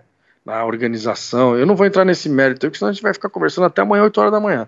Mas, por exemplo, cara, eu nunca vi tanta criança na última década, vamos colocar de, de 2009 para cá, com camisa de time de fora, meu, aqui no Brasil. Eu vejo escolinhas pelo Brasil. A minha esposa, a minha filha moram em Poço de Caldas, Minas Gerais, sul de Minas, que é a divisa com São Paulo ali. Tudo bem, cara, lá todo mundo torce para time paulista, o pessoal até brinca, fala que lá não é Minas Gerais e tal, porque eles não torcem para os times de lá, torce mais para os times de São Paulo, né? Tem pouca gente que torce para o Atlético, para o Cruzeiro e para América. Mas, cara, você vai ver a molecada jogando bola, tem um parque gigante lá, eu levo minha filha às vezes para brincar lá. Tem treino, né? Os caras treinam a molecada lá, tem espaço, tá, um gramado bacana. Só tem camisa de Chelsea, United, Barcelona, Real Madrid, é, é, City, é, Juventus. Você entende? Então, assim, uhum. por que que acontece isso? Porque as pessoas. O cara já tá pagando a TV por assinatura.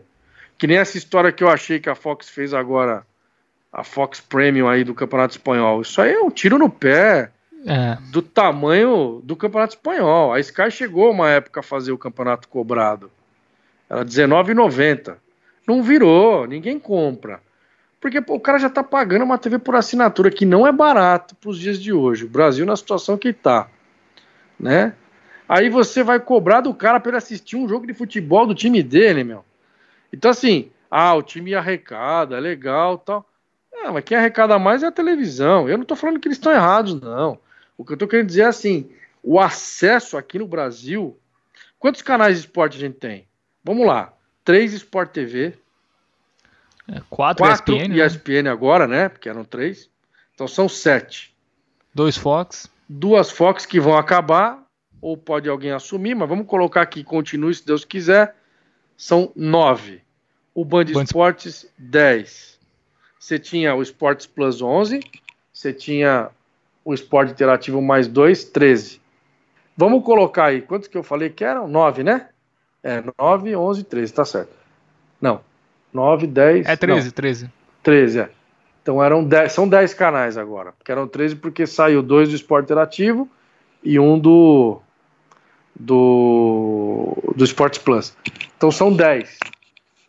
Cara, 10 canais para empregar a quantidade de alunos que se formam, jornalistas, radialistas que se formam.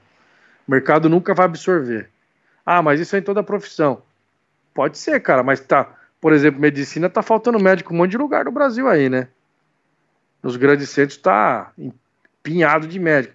Mas o, o grande problema é que enquanto a gente não tiver uma descentralização dos campeonatos, sabe, botar mais gente para trabalhar, produzir mais, a coisa vai sempre ficar estagnada, entendeu? Então, é complicado. TV aberta, Rede TV passou aí pouquinho do campeonato inglês, de vez em quando passa um evento ou outro, aí fez um acordo com a Dazon, a Bandeirantes agora fez NBA, fez acordo com a Dazon para fazer a Série C também, se eu não me engano. Isso. E acabou, cara. Desafio ao Galo na Gazeta aqui em São Paulo, que é um torneio amador que é bem conhecido aqui. Cultura aqui em São Paulo, que é só as TVs educativas pelo Brasil, não passa mais nada. Passou, sempre passou também. Então, assim, você entende? A SBT não investe mais em esporte, já investiu uma época, às vezes quer entrar e não entra. Record então, também.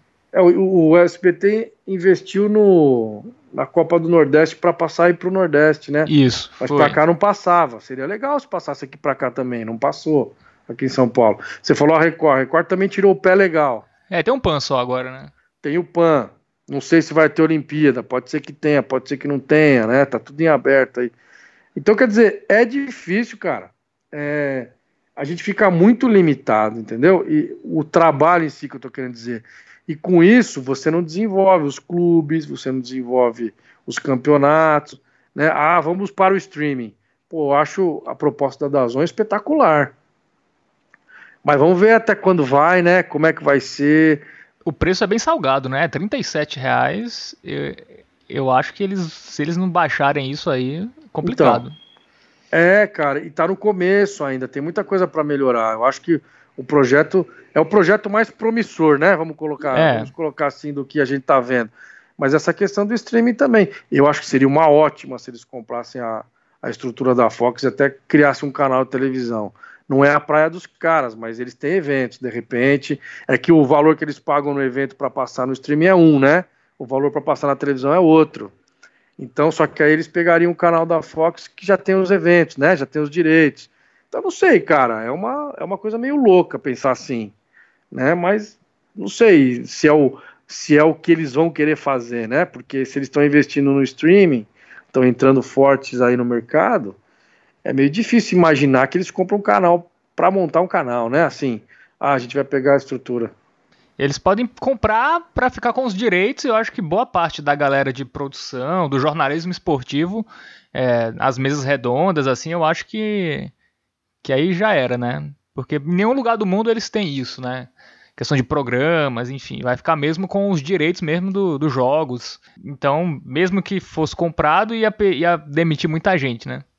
É, então, eu acho que esse é o ponto que a gente estava comentando, né? É, que essa questão das fusões, né?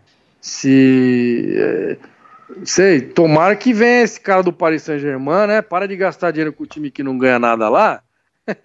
e bota dinheiro na televisão aqui no Brasil, pô. Faz um canal pra gente. Eu volto pro mercado, legal, né? Ia ser mais barato, pô. Adoraria se tivesse uns eventos também para narrar lá, sei lá, a, a a Champions League asiática, né, cara? Ia ser legal, pô. Pô, é verdade, um evento que não passa, né? Tem, tem vários eventos aqui que. O campeonato turco de futebol não passa, campeonato russo. Olha, eu cheguei a narrar uma edição do campeonato turco no Band Esportes. O russo eu lembro que passou uma vez na ESPN.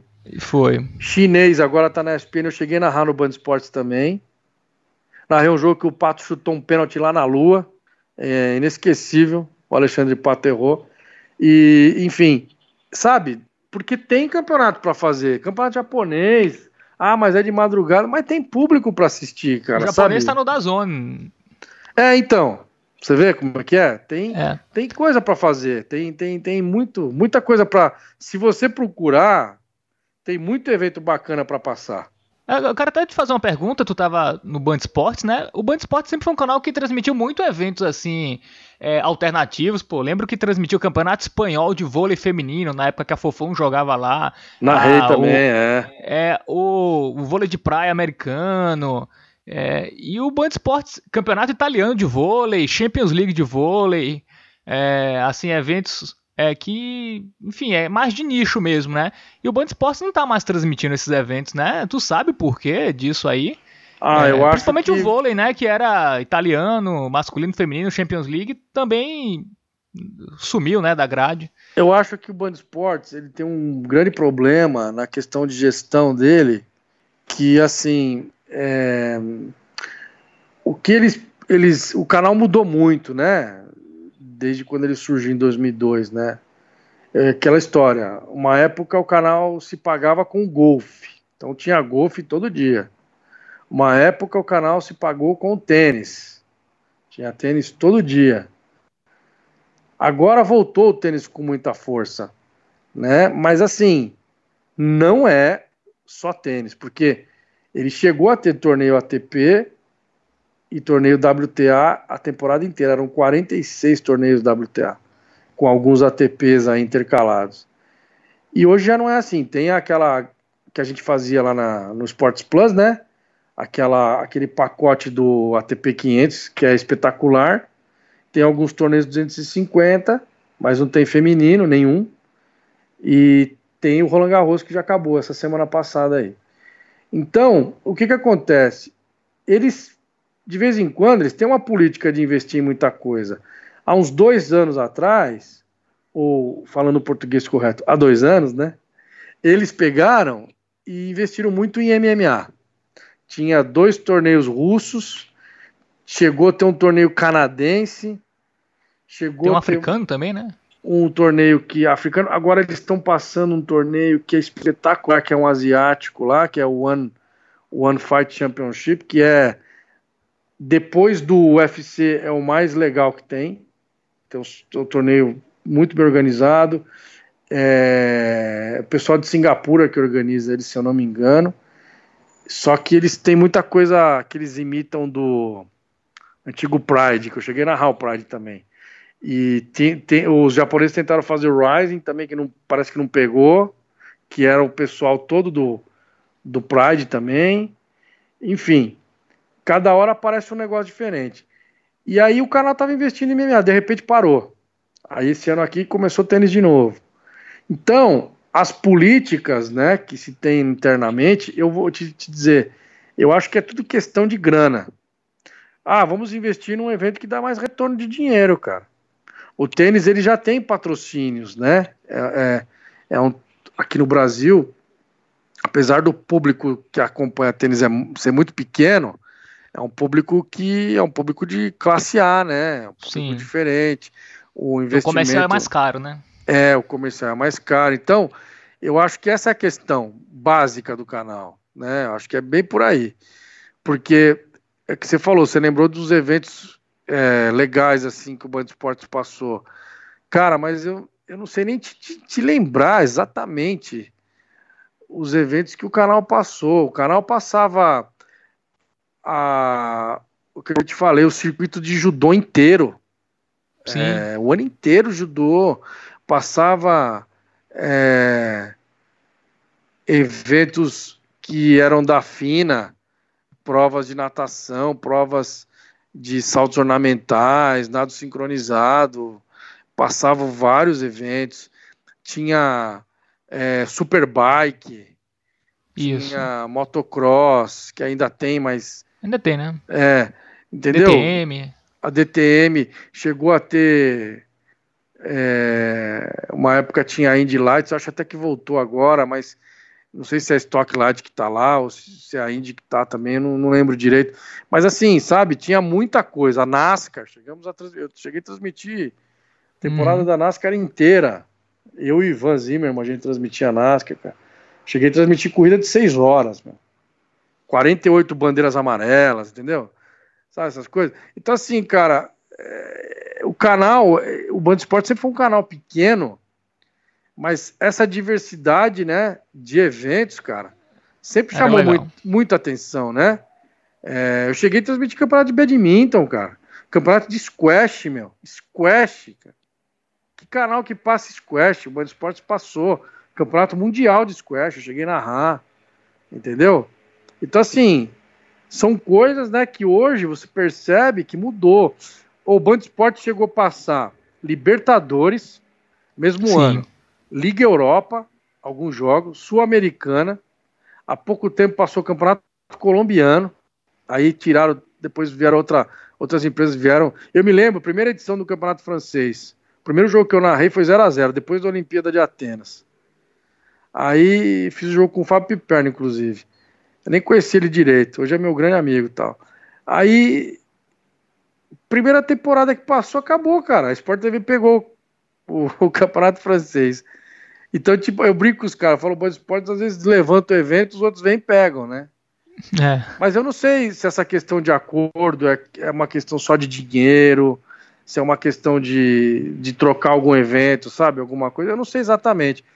Mas o fato é que o Band Esportes deu uma caída muito grande mesmo, né? Eu acho que tem muito narrador lá para pouco evento. Hoje, né? É, atualmente. É. A, Quem tá lá? Eduardo Vaz tá lá ainda? A Diamond League, que passa lá ainda, é um, é um evento top de linha do atletismo mundial, Sim. né? É.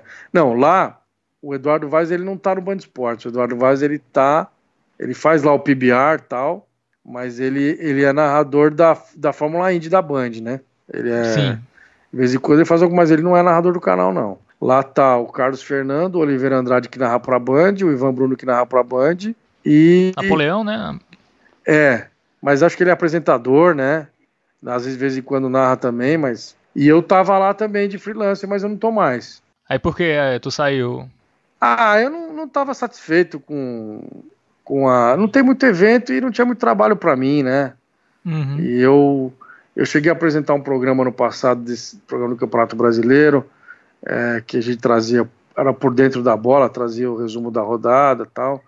Mas aí ninguém falou mais que ia ter um programa ou não. E é algumas coisas que aconteceram lá também que eu, que eu fiquei meio decepcionado, assim, né, cara? Eu acho que meu, o meu tempo no Band Esportes, ele. Sabe quando está fazendo hora extra? Eu acho que eu deixei. Essa decisão eu podia ter tomado antes, né? Adoro, adoro a minha casa, adoro o lugar, adoro as pessoas e tal. Mas chega um momento que, sabe, a gente. Cê, eu me senti muito preterido lá dentro, sabe?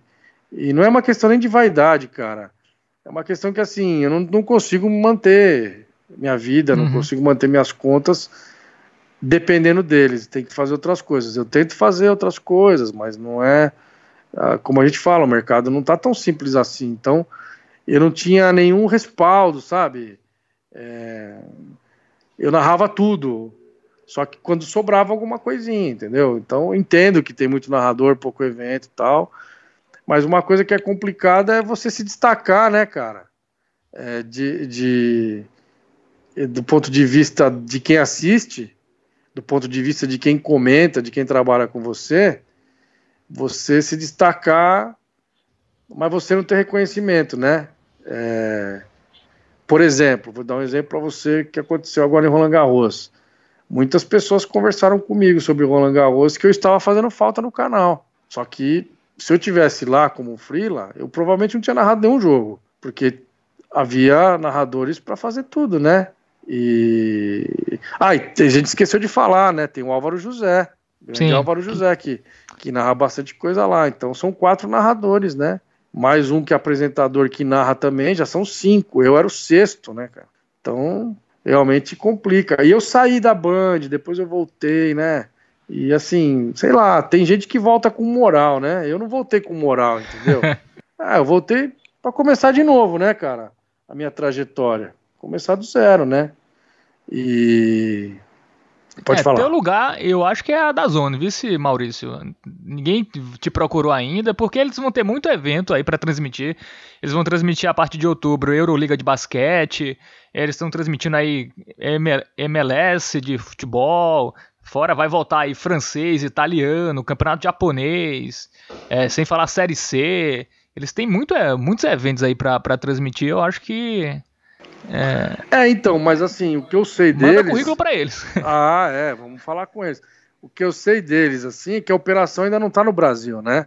Isso. Então, é, pouca gente daqui do Brasil está trabalhando no microfone. Eu acho que é o Eduardo Monsanto, que era da ESPN, é, a galera da Série C tá fazendo também. Ah, o Pedro Canizo, que é aqui que narra os jogos do Nordeste, que foi no, o nosso último entrevistado. É, ele falou que é o cara que falou com ele foi da Itália, né? Porque a Dazon tá na Itália, no Reino Unido, é, é da Europa, né? A, a, é, se eu não me engano, é, é, Reino Unido. Estados Unidos também. Estados Unidos, que é Miami, né? É. Orlando, o Estevam Ticone narra de lá, o Conrado Juliette e o é, César Augusto. É. Então, enquanto não tiver a produção aqui no Brasil, né? Em São Paulo, não sei aonde, no Rio, não sei onde vai ser. Aí a gente ainda fica mais difícil, né, cara? Mas claro que seria uma ótima. Eu, se eles quiserem me chamar agora, eu já vou começar a narrar hoje, não tem problema. Só falar o jogo que é que eu já no caminho eu vou me preparando. É porque eles estão nessa aí de eventos alternativos também, né? Eles estão transmitindo boliche, é, eu vi dardos também na, na programação. Você falou um campeonato sinuca. aí com, com E, o que, que é esse campeonato? Eu não, nunca ouvi falar. Qual que é? Qual? Você falou, ah, estão transmitindo isso, aquilo, você falou um campeonato aí, no começo que você falou. Um nome é, com MLS? E. É, o que, que é isso? Eu não sei. A Major League Soccer. Ah, campeonato MLS. americano. Ah, tá que eu entendi outra coisa. É, Major, ah, o americano. Tá, eu sei qual é. É que eu entendi outra coisa. Eu achei que era um outro campeonato aí da, da, da Europa, tá? Major League Soccer, né? Isso. Ah, isso. então. É que eu também não tenho, né? Eu não sou assinante, então eu não consigo ver todos os, os jogos que eles estão fazendo e tal. Mas é o que a gente falou. Desde a hora que a gente está conversando, a gente já falou da Dazon algumas vezes. Para mim seria uma honra trabalhar na Dazon. Para mim seria maravilhoso. E outra, é a empresa que está dando mais perspectiva, né, nesse momento para o mercado da gente, né? Agora é, e eles estão é investindo pesado, assim, os jogos da série C, eles mandam narrador e comentarista para o estádio e um produtor. É, os caras estão abrindo o bolso, assim, não estão ah, economizando, né? Tomara que eles continuem assim, né? É, também espero, né? É, é mais um canal aí para a galera trabalhar. E o interessante é que eles estão pegando narradores de vários lugares, né? por causa da Série C, tem galera lá do Giovanni Martinello, que é de Santa Catarina, o Pedro Canizo, né, que eu já falei, que é, que é, é da Bahia, mora na Bahia. Enfim, tem galera de São Paulo e Rio também, é, narrando lá. É, eu falei com o Pedro Canizo, ele falou que não, eles não sabem ainda, ele não sabe quando a Dazone vai ter uma sede física no Brasil, né? Que aí é que realmente dá pra, pra gente ter noção de quantas pessoas vão ser contratadas e tal. Mas enfim, também está começando agora, né? Acho que quando começar a temporada do futebol europeu, né, que eles têm o francês e o italiano, acho que aí eles vão estar mais organizados para poder fazer as transmissões mais é, regulares, né, nos finais de semana e tudo mais. É, acho que sim. Acho que ainda a coisa está no começo, eles estão se organizando, né? Deixa eles se organizarem e vamos torcer para que para que eles se organizem rápido e quem sabe lembrem de mim aí, né? Vamos ver. Eu acho que vão, precisar, viu? É, ah, o teu sim. perfil aí, acho que é o que eles realmente vão precisar para esses eventos aí, os mais alternativos e tal. É, e também vários eventos, como o Campeonato Japonês e tal, é, Campeonato Americano de Futebol, então é, é, muita coisa. Se eles tiverem a intenção de botar muita coisa com a narração em português, eu acho que vão precisar contratar muito mais narradores. Né? É, porque tem coisas que não estão sendo feitas em português, né? É, eles, eles jogam com a, a narração original, né? É, então, é, tem esse detalhe. Ah, mas vamos, vamos torcer, eu tô, tô numa uma boa expectativa aí. Eu não, não, não tem nada, não falei com ninguém, né, na, mas assim, a gente fica na expectativa, quem sabe acontece alguma coisa, né, aparece alguma, alguma algum fato novo, né? Alguma informação nova, vamos ver. É, Maurício, vamos agora para umas perguntas mais específicas aqui. Primeiro, qual é o esporte mais fácil e mais difícil de narrar? Você quer um mais for, o mais fácil e o mais difícil? Isso. Puxa vida. Difícil essa pergunta, hein? Eu acho. É, eu acho. Eu, assim, eu, eu não acho nenhum esporte difícil de narrar. Eu tô falando para mim. Né? Modéstia à parte, eu estudo bastante, já há muitos anos, né? Então, assim, você acaba se acostumando. Cada esporte tem uma peculiaridade, não dá para narrar tudo igual.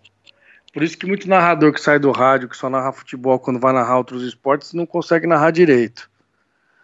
Porque está acostumado a narrar futebol e aí põe uma velocidade muito grande em outros esportes que não, não é tão necessário, né? quer descrever tudo e tal. Mas assim, ó, eu acho os mais complicados são os que têm muito termo técnico. e que não são muito conhecidos pela gente, assim, comumente. Por exemplo, narrar judô não é fácil. Porque judô tem o nome dos golpes, né? Eu, quando era criança, cheguei a lutar judô, mas fui pouquinho. Apanhei lá no torneio, não quis mais lutar. Aí, eu. eu então, assim, você tem que saber os golpes e tal, algumas peculiaridades. Mas, por exemplo, para nós, né? Para mim, eu gosto muito de narrar basquete. Basquete é um esporte que a tela, a tela da televisão, a tela que você enxerga tem todas as informações necessárias que você, você tem para narrar. E é ataque contra ataque, né? Então, é um esporte mais rápido para você narrar, você tem o time correto para parar de falar para o comentarista entrar e falar. Quando a gente fazia lá na Sky NBA e Euroliga, eu e o Bugarelli, a gente Bugarelli que está na SPN, né? O Ricardo Bugarelli, a gente se acertou muito bem nisso aí, nesse esse time da gente, né? De narrar jogada e ele comentar, narrar jogada e ele comentar, aquela transição. Então ficava bem legal. Mas assim, mais fácil, para não ficar em cima do muro, futebol, mais fácil. E o mais difícil, eu vou colocar que eu, que eu tive eu tive mais dificuldade para entender o jogo. Por exemplo, beisebol. Eu tive dificuldade uhum. para entender o jogo do beisebol, né? Eu acho que eu narrei uma vez só beisebol. Mas assim, eu, eu acho que é uma questão de, de, de acostumar também, viu? Não é tão bicho de sete cabeças. Às vezes a gente vai narrar um, você fala, nossa, meu, como é que eu vou fazer isso? De repente você vai de boa, você pega o ritmo, mas esses de lutas, esse, por exemplo, rugby, tem muitos termos específicos, né? Beisebol tem muita coisa específica. Uhum. Então eu acho que esses são os mais difíceis. E o que a gente tem mais facilidade mesmo é futebol. Mas o que eu acho mais fácil de todos, assim, que eu mais gosto de narrar, é o basquete. E o tênis? Tá em qual colocação aí? Então, o tênis não é um esporte difícil de narrar, mas é um esporte muito técnico. E o público do tênis é um público muito exigente. Então, o tênis é um esporte traiçoeiro para você narrar. Você não pode falar no ponto. Você não pode falar muito. E tudo que você vai falar, você tem que falar de forma cadenciada. Quando acontece a definição do ponto, você levanta um pouquinho, aumenta o tom, né? Levanta um pouquinho a voz e tal. E você tem que tomar cuidado com os termos, né? O tênis é um esporte que tem muito termo. E o cara que está assistindo, ele sabe quando você sabe o que você está fazendo ou não. É curioso isso, sabe? Eu, graças a Deus, eu tive dois professores, um que eu conheci pessoalmente e outro que eu conheço pessoalmente, mas só de oi, tchau, tudo bem, que é o Eusébio da Sport TV, Eusébio Rezende, para mim é um cara que é o cara que melhor narra tênis no Brasil. E o outro professor que eu tive, que eu cheguei a trabalhar com ele, tive uma, um período curto, um pouquinho antes dele falecer, foi o seu Rui Viotti, né? Que foi o primeiro grande narrador de tênis do Brasil aí. Narrou toda a epopeia do Guga, em Roland Garros e tudo mais. Né, um cara que sabia tudo de televisão, cheguei a conhecê-lo no Band Esportes, uma, uma das coisas mais interessantes que aconteceram na minha carreira foi ter conhecido o seu Rui Viotti, né? E, e assim, eu me espelho muito nos dois, tanto no seu Rui quanto no, no Eusébio. Acho que eu gosto muito do jeito que o Eusébio narra tal, e, e você percebe que ele sabe tudo que ele está falando, que ele conhece, conhece a história dos caras e tal. Mas é um esporte assim, eu adoro narrar tênis. Apesar de às vezes o jogo ser cansativo, que é cansativo para quem assiste, também é cansativo para quem narra, né? Não, não vamos, vamos dizer que não é, porque é mentira. Jogo de três, três horas e meia, quatro horas acontece, né? Mas é um esporte que é muito legal, só que é traiçoeiro, porque você acha que é fácil, entendeu? Eu acho que a gente tem que, o narrador, e isso também serve para quem está começando agora, a gente tem que ter muito respeito pelo esporte que a gente narra. Acho que isso é uma das coisas mais importantes que a gente tem que ter dentro da nossa profissão, sabe? respeitar o esporte, entender o esporte, a mecânica do esporte. Todo esporte tem um objetivo, não é sempre o mesmo. O beisebol, por exemplo, quem faz ponto não é a bola, quem faz ponto é o jogador. É o único esporte que quem faz ponto é o jogador, né? Não é a bola. Então tem toda a mecânica. Eu, beisebol, confesso que eu já fui assistir jogo da seleção brasileira aqui em São Paulo, acho que Ibiúna, que eles têm um centro de treinamento da Yakut gigante. Eu fui assistir um treino dos caras e tal, eles fizeram uma simulação para eu lá e eu não consegui entender direito. Meu sobrinho, que mora nos Estados Unidos, joga beisebol. Eu vou pedir para ele me ensinar o dia que eu conversar com ele, porque realmente eu tem coisa que eu não entendo. Eu assisto, acho legal, tal, mas tem coisa que eu não entendo assim. Mas se eu pegar firme para fazer, se alguém chegar para mim e falar, você vai narrar beisebol, eu vou aprender a narrar beisebol. Isso não, não tenha dúvida. É que eu nunca tive essa exigência para narrar. Mas tem que saber os termos, tem que saber tudo direitinho, né? Também não adianta ficar falando, falando, falando, falando besteira, né? Tem que saber, saber narrar. Corridas é, são difíceis de narrar também. É difícil você pegar o time, mas é muito legal uhum. narrar uma corrida. É bem interessante. Assim, corrida qualquer uma. Porque natação é uma corrida também. Né? É uma corrida, é uma competição de quem chega primeiro. Sim. Sai todo mundo junto e chega um primeiro. É, corrida pedestre, corrida de bicicleta, corrida de moto, corrida de carro, de avião, né? No, o Band Esporte chegou a passar, acho que uma época também, ou não? Não, acho que não foi. Sport TV, aqueles, aqueles aviões da Red Bull, né? Os caras ficavam dando volta, era legal também. Isso acho que é. eu nunca narrei. Eu narrei uma vez uma corrida de carrinho de supermercado, cara. Verdade, isso aí. Como foi isso? Foi um evento que teve na, no estacionamento do Shopping Eldorado, acho que era do Rexona. E eles pegaram os karts e colocaram aquela carenagem do carrinho de supermercado nos karts.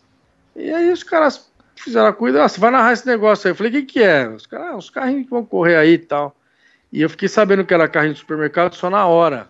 Mas não era uma corrida, sabe? Era meio uma brincadeira, assim. Tava, tava mesquita correndo e tal. Foi meio constrangedor, vou te falar a verdade, cara. Mas eu fiz, entendeu?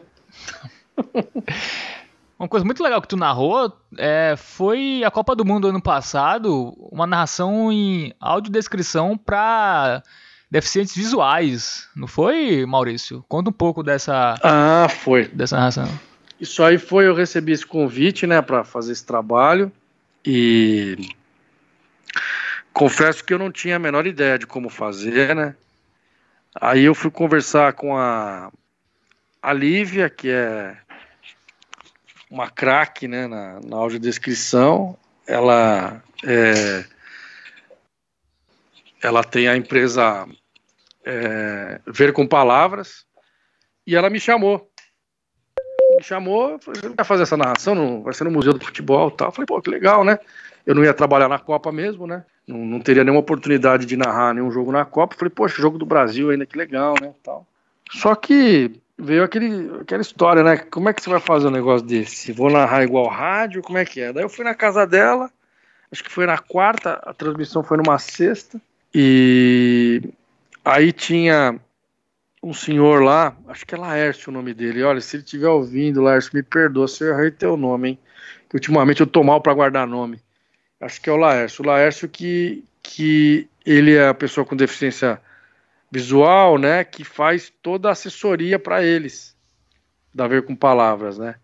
Então, por exemplo, eles vão fazer um espetáculo é, de balé, lá um balé, não sei o que. Aí eles, ó, você tem que falar isso, tem que falar aquilo, sabe? Ele vai orientando.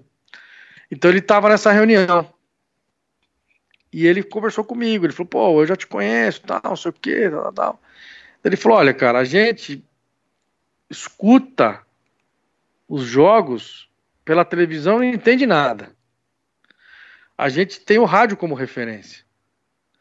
Só que, assim, né, o rádio descreve tal, não sei o quê, mas também não dá para ter tanta noção. Dá para ter mais noção, óbvio, porque eles não enxergam, né? Mas é uma coisa que você tem que fazer uma mescla. Falei, nossa, como é que eu vou fazer, né? Fiquei pensando, matutando. Aí ela me deu um livro de audiodescrição, eu numa noite li o livro, a noite de quarta para quinta, e a transmissão era na sexta. Aí eu fiquei, né, matutando como é que eu ia fazer e tal, conversando com ela. Aí ela me pediu informações dos jogadores, fotos e tal. Eu falei: olha, vamos fazer o seguinte: você faz audiodescrição, como se você fosse comentarista, de alguns detalhes, e eu vou transmitir o jogo como eu transmito na televisão, com mais detalhes, né? uma coisa mais é, rápida e eu vou tentar colocar mais detalhes, porque acontece tudo muito rápido, né? E quando você está habituado a narrar para quem está acostumado a ver, é diferente, porque a gente já narra um pouco mais atrasado, né? A narração é um pouco mais atrasada. É um segundinho que você atrasa a tua narração para não tentar antecipar o que vai acontecer. Eu já fiz esses testes em transmissões, sabe? Às vezes eu tentando antecipar, achava que a bola tinha entrado, não tinha, e aí você acaba errando. Então, se você dá um atraso na narração de um segundinho, você consegue narrar direitinho, o time é correto. Eu falei, só que eu não vou poder dar esse atraso, né? Eu vou ter que tentar dar uma acelerada. Só que eles estavam me acompanhando, né, em, em loco, entre aspas, porque eles estavam do meu lado, eles não estavam vendo, mas estavam do meu lado. Eu acho que foram umas 100 pessoas, se eu não me engano. Então, ficou uma coisa interativa, né? Eu interagi com eles. Eu até uhum. brinco, às vezes, ficou um stand-up stand comedy ali, né? E uma narração ao mesmo tempo, porque eu brinquei com eles, para colocar eles no, no ambiente da transmissão. Mas assim, é, eu vou te falar uma coisa, Fábio, foi uma das experiências, se não a experiência mais gratificante que eu tive, a que mais deu sentido à minha profissão nesses 23 anos que eu sou radialista, jornalista e narrador especificamente há 15, mas eu já me preparo para ser narrador desde que eu comecei, desde que era criança, né? Então foi uma das coisas assim que você percebe o quanto é importante um trabalho que você faz, a importância que as pessoas dão para esse tipo de trabalho, né? Depois vieram falar comigo, tirar foto, aí eles queriam pôr a mão no meu rosto para ver como que eu era, achavam que eu era alto, eu sou baixinho, né? Eu sou baixinho, meio gordinho, eles achavam que eu era altão, nossa, que voz que você tem, não sei o que, né? falava, imagina, o que, que é isso? Mas foi pena que o Brasil perdeu, porque acho que se tivesse ganhado, teriam outros jogos para fazer, né? ou pelo menos mais um jogo. Mas foi uma experiência muito, muito, muito legal mesmo, cara. Foi uma das coisas assim que. Até outro dia veio uma. É, alguns estudantes de uma faculdade aqui que fizeram um TCC a respeito de, é, de um aplicativo que eles vão é, desenvolver para as pessoas que têm deficiência visual, né, para ajudá-los a acompanhar jogos e tal. E eles vieram falar comigo, né, porque eles falaram com a Lívia, ela passou meu contato tal. Eu até chorei aqui, meu. Eu chorei tanto falando com eles que eu voltou aquela emoção, né? Da hora que eu tava trabalhando, que eu fiz tudo para eles lá. Mas foi um negócio muito, mas muito gratificante. Eu tive a, a experiência que eu nunca tinha tido por um, um outro aspecto, que a minha mulher e a minha filha estavam perto de mim na hora que eu estava narrando, né? Elas nunca estão, eu estou sempre no estúdio sozinho, né? Eu, comentarista. Então foi uma das coisas também que me deixaram bem feliz e emocionado até, né? De, a minha filha tem sete anos, vai fazer oito agora, poder ver o pai trabalhando, né? Na profissão dele e tá comigo ali, né? Tadinha, ela veio no intervalo me dar um beijo, sabe, cara? Pô, quase que eu não fiz o segundo tempo, né? Falei, não, você não vem não, filha, fica lá. Aí, né? Porque elas não, não têm essa vivência, né? Ela não sabe como é que é o nosso trabalho. Ela sabe que, ah, meu pai tá na televisão lá falando, a voz do meu pai. Mas como que é, né? E ali foi montado um, um, um mini estúdio, né? Não, não, era fechado o estúdio. A gente tava vendo a, a tela lá, o jogo e tal. E a gente narrava, eles ficavam do lado da gente. É, eu tava olhando para a tela, eles ficavam do meu lado direito. lado esquerdo tinha uma parede. Foi bem na entrada do Museu do Futebol ali no Pacaembu. Eu nunca tinha entrado no Museu do Futebol, primeira vez que eu entrei e fiz esse trabalho, mas foi uma das coisas mais gratificantes mesmo. De verdade, eu te falo, olha, eu já narrei coisa importante, cara. Já narrei lá o, o gol do Messi, já narrei medalha olímpica de um monte de gente, brasileiro, não sei o que lá. Narrei título de Atlético de Madrid depois de 18 anos. Eu nem sei tanta coisa legal que eu já fiz. Euroliga, não sei o quê, mas esse, esse dia eu ganhei ali um, um troféu, sabe? Foi uma coisa, uma coisa, o presente maior foi para mim, não fui eu que dei o presente. Foi um presente que me deram, assim, foi uma oportunidade de ouro que eu tive na minha carreira e é inesquecível, sabe, cara? Isso aí é uma coisa que eu vou falar. Teve matéria, eu tenho matéria guardada e tal, mas é uma coisa que eu vou falar pro resto da minha vida. E fora essa narração aí, qual foi o momento mais marcante? É uma narração específica, um gol específico, um jogo? Olha, eu tenho tem algumas, algumas transmissões que foram muito legais. Eu vou te citar algumas. Essa semifinal do vôlei que eu te falei em Pequim, em 2008, que o Brasil ganhou 3 a 0 da, da China. Eu era o único narrador que estava no Brasil e eu narrei a semifinal. Presente que me deram o reconhecimento do meu trabalho. Então foi uma narração muito especial para mim. É... Esse gol do Messi que ele passou o Zarra, né? Que ele fez no jogo, se eu não me engano, ele fez três. O segundo que ele passa com o passe do Neymar. Tem no meu canal lá, que você já pesquisou, que você me falou, tem lá. Aquele gol que o Messi fez contra o Retafe em 2007, que ele dribla seis caras lá. Aquele talvez tenha sido o primeiro grande momento assim da minha carreira. É... Eu narrei. Deixa eu ver. Teve um jogo que eu narrei da, da, da Champions League que pouca gente vai se lembrar desse jogo. Foi, acho que foi um, o último jogo que a gente fez da Champions, eu acho. Eu acho. Lá no Sports Plus. Foi um jogo. Não, acho que não foi o último. Mas eu sei que foi um jogo que o Málaga enfrentou o Borussia Dortmund em Dortmund. Perdeu. Que o Dortmund virou 2 a 1 Foi um gol do zagueiro brasileiro eu lembro desse jogo. Eu não lembro o nome desse zagueiro brasileiro que jogou no Dortmund. Outro dia eu tava conversando sobre esse jogo com um amigo, ele lembrou, mas eu esqueci. Foi um jogo que eu acho, eu, eu acho que Felipe o. Santana, eu acho. Felipe né? Santana, isso aí. O Júlio Batista fez 1x0, ou outro cara do Málaga fez 1x0, o Joaquim, não lembro. E tinha sido, eu não lembro quanto tinha sido na Espanha, em Málaga, mas aí foi uma virada. E eu sempre gostei de narrar jogo do, Borussia Dortmund por causa daquele paredão, aquela torcida maluca que eles têm. Eu sempre gostei de narrar jogo do Dortmund, sempre, sempre, sempre. Eu cheguei a narrar a Bundesliga muitas vezes no Band Esportes, eu sempre gostei de narrar. Mas você vê, cara, foi um jogo, do, acho que foi quartas de final. Eu acho que o Dortmund caiu depois pro, pro Bayern, não sei, um negócio assim, não me lembro. Mas foi um jogo que você fala assim, poxa, né? Não é um jogo tão importante assim. Mas a, a, emoção do jogo, sabe, cara? Foi uma coisa, foi final, né? Foi contagiante, assim. Teve teve muitos clássicos, o Real e Barça. O primeiro que eu narrei foi 3 a 3 foi o primeiro hat-trick do Messi, né? Foi em 2006. Aliás, foi o segundo. O primeiro foi 1 a 0 o gol do Raul no Santiago Bernabéu, e o segundo foi esse 3 a 3 que foi no, no Camp.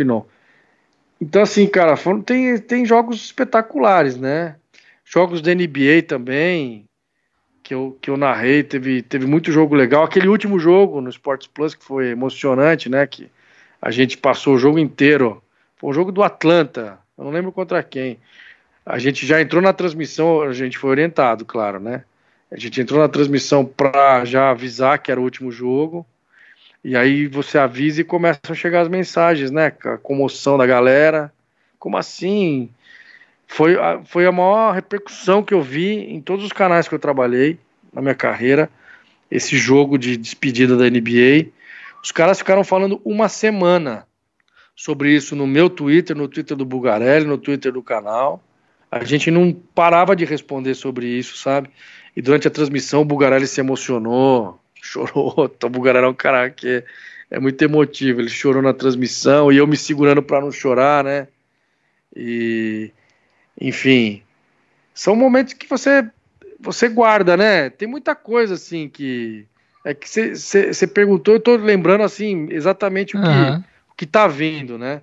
Mas tem, tem muita coisa legal, tem eu eu, eu, eu cheguei a narrar é, um jogo do uma, uma prova de ciclismo que uma americana, foi na Olimpíada aqui do Rio.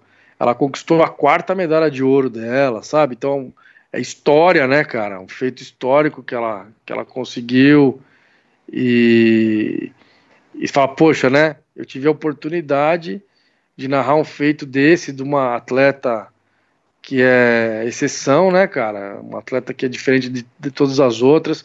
Eu narrei a, a, medalha da Rafaela Silva no judô, medalha de ouro na Olimpíada. Foi um momento marcante também na minha carreira. Foi muito legal, né? Que eu, porque assim, eu não sei te explicar. É aquilo que eu tava brincando aquela hora que eu falei quando eu fiz aquele teste, né, da o primeiro teste que eu fiz que eu passei lá para narrar a Olimpíada de Atenas no Band Esportes às vezes, cara, acontece algumas coisas de narração comigo.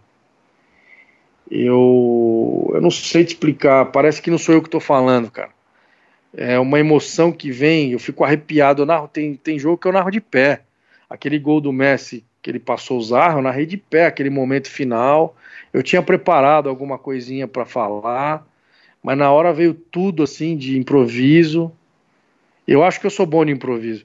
Veio muita coisa de improviso assim, eu tava arrepiado, cara, sabe? Arrepiado assim. E é uma coisa que vem assim muito forte, uma emoção muito forte que, que bate e você começa a falar, cara. Você começa a falar, falar, falar. Eu, por exemplo, escuto o hino do Brasil, começo a chorar, cara. Você entendeu? Eu choro num minuto de silêncio. Uhum. Então, assim, eu sou um cara muito emotivo, sabe? Eu não era assim.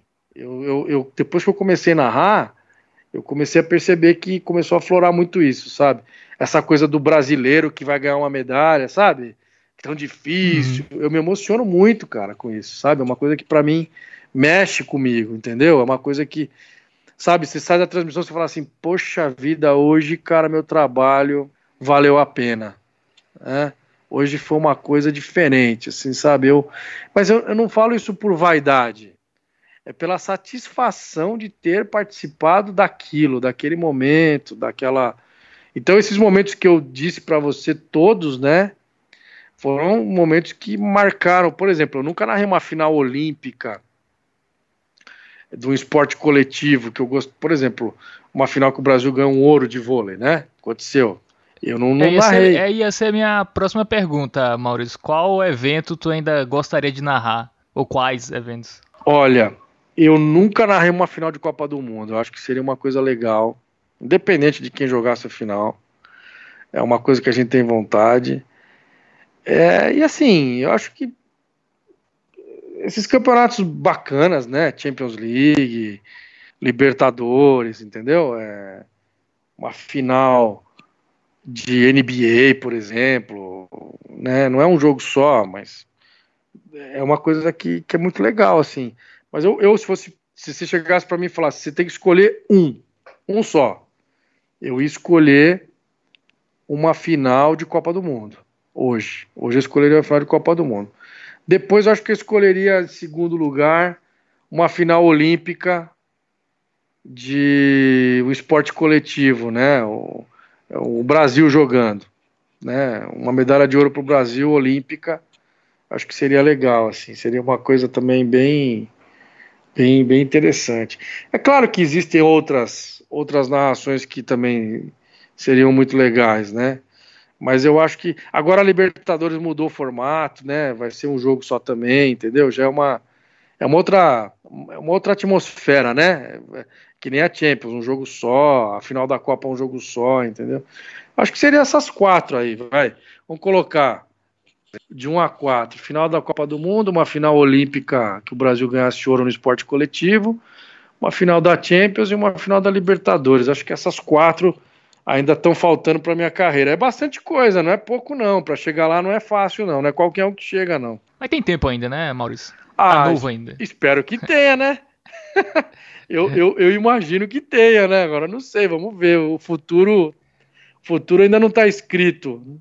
Maurício, a gente tá próximo do fim. Eu queria que tu falasse do teu curso, né, de narração esportiva. Fala um pouco sobre ele, como ele funciona, é, como faz para participar, como é, como são as aulas. Então assim, ó, o curso, ele é um curso online, está na plataforma do Hotmart. É um curso que tem sete aulas, tem muito conteúdo lá para para você baixar, para você estudar. Eu ensino passo a passo como você pode se preparar para uma transmissão, esporte a esporte, quais são assim é, as peculiaridades de cada esporte, a, a, aquela, aquele atalho, né, a manha de narrar aquele esporte, como é que você faz, como é que você não faz. Então, assim, é um curso bem interessante, cara, e, e eu percebo que as pessoas muita gente se interessa, daí quando vai lá ver o preço acha que tá caro. Eu até baixei agora o preço do curso para quem quiser se interessar.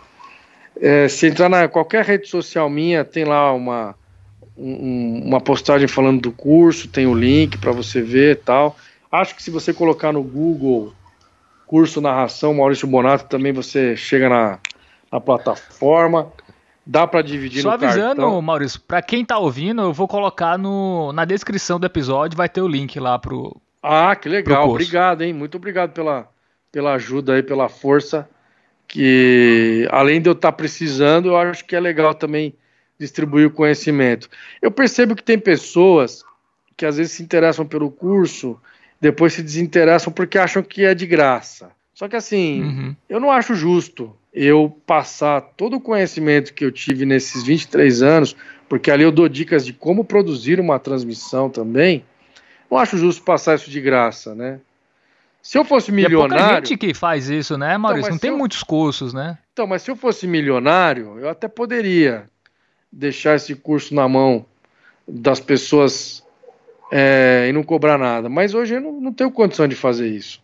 Eu não acho que o valor é caro, porque eu já investi muito na minha carreira, mesmo não tendo condição para investir. E eu acho que quando a pessoa realmente quer, ela vai atrás. É o que você falou, não tem muito curso. Esse curso pode ajudar bastante as pessoas. Agora, serve para narrador também que já está narrando. Para dar ali aquela lapidada no diamante, entendeu? Para o cara perder alguns vícios, é um curso bem técnico que eu falo ali, que eu ensino os caras. Então, para tanto para homem quanto para mulher, porque agora a mulher também está narrando, né? Graças a Deus que, que colocaram a mulher para narrar, porque antes não, mulher não podia fazer nada, né? Quase nem reportagem direito fazia. Então, o que eu acho é o seguinte: quem tiver interesse, vai lá, dá uma olhada, sabe?